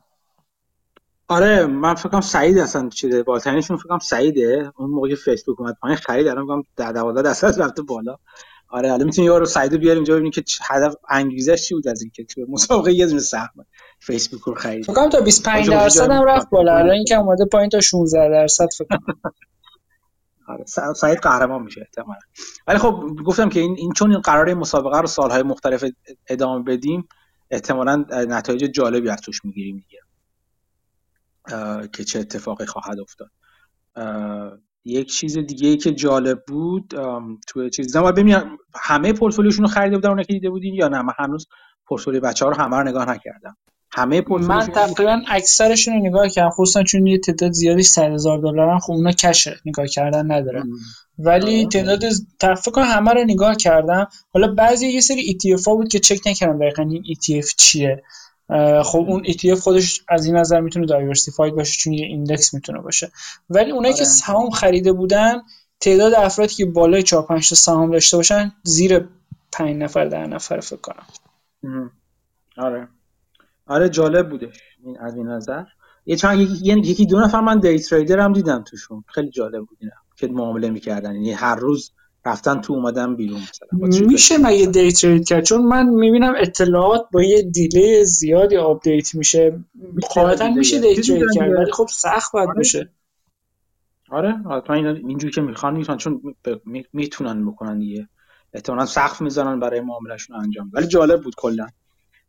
به نظر من در طول یک سال و شاید اگه اگه مثل من بلند مدت نگاه کنید تو سالهای بعدی اطلاعات جالبی می‌بینید توشون. این کسایی که آشنا نیستن ما یه مسابقه دوستانه ای در واقع با, با پول مجازی داریم برگزار می‌کنیم که تو اینوستوپدیاست لینکش رو من تو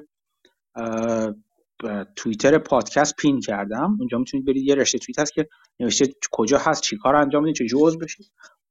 حالا یه خورده جلوتر بریم حالا که فعلا چند یکی دو, دو هفته بیشتر نیست راه افتاده احتمالاً. چند هفته است؟ دو سه هفته است بکنم یه خورده جلوتر بریم احتمالاً تو ماهای آتی جمع میشیم دور هم تا راجع به وضعیت پورتفولیو اینا حرف بزنیم که چه جوری هست و اینا. تمرین خوبی به نظر من می‌تونه باشه. اینم از این. آقای اماد تو تو تو چیزا پرسیدن گفتگو برشا کامل برکشایر رو. اونو تو چیز گذاشتیم. چی اسمش؟ در جواب محسود من تک کردم. یه ویدیو یوتیوب هستش گذاشتم محسودم تک کردم. محسود اگه تونستی یه بار یه بار یه چیز بزن توی گروه ببینن بچه ها اونو یه بار دیگه. باشه حتما. اتفاقا من استفاده هم کردم چون اون ویدیویی که داشتم میدم خیلی بیکیفیت بود که ضبط کرده بود.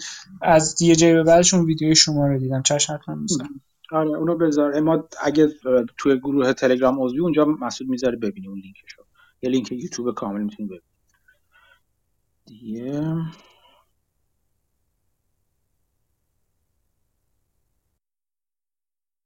امیر یه چیزی پرسیده من نمی‌تونم بفهمم چی نوشته. فوندش ریخته به هم شما در چند ماه آینده قسمت سهام شرکت میره بالا؟ من چند ماه آینده رو واقعا هیچ دیدی ندارم چه اتفاقی میفته. هیچ وقت تا تو زندگیم تا حالا به جز اسپیشال سیچویشن ها دیدی راجع به چند ماه آینده شرکت نداشتم. من امیر اگه می‌خوای شما از خودتون ساعتون بپرسین بپرسین. فکر کنم حالا الان میاد بالا. در جواب اون سوالی بود که این دوستمون پرسیده بود. آها آها. همین فکر کنم الان هستی بالا. یه بار دیگه من دوباره بگم برید عضو سابستک چیز بشید.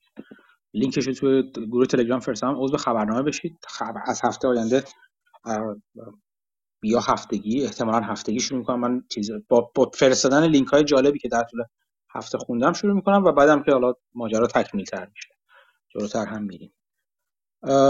نمی‌دونم امیر صدا میاد یا نمی‌تونی صحبت کنی هنوز؟ ظاهرا امیر نمی‌تونه صداش نمیاد.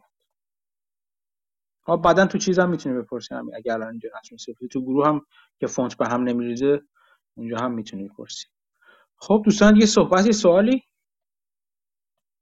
خب اگر صحبتی نیستش کم کم این گفتگو این هفته هم ببندیم. من اون بحث CBCV رو ادامه خواهم داد. حالا لزوما نه به صورت پیوسته ولی باز در در رشته رشته صحبت هامون راجبش صحبت می‌کنم چون به نظر من چیز مهمیه. رویکرد مهمی که خوبه که هممون در موردش بیشتر بدونیم همینجور که جلو میریم. بازم ممنون از همتون که تو گفتگو حضور پیدا کردید.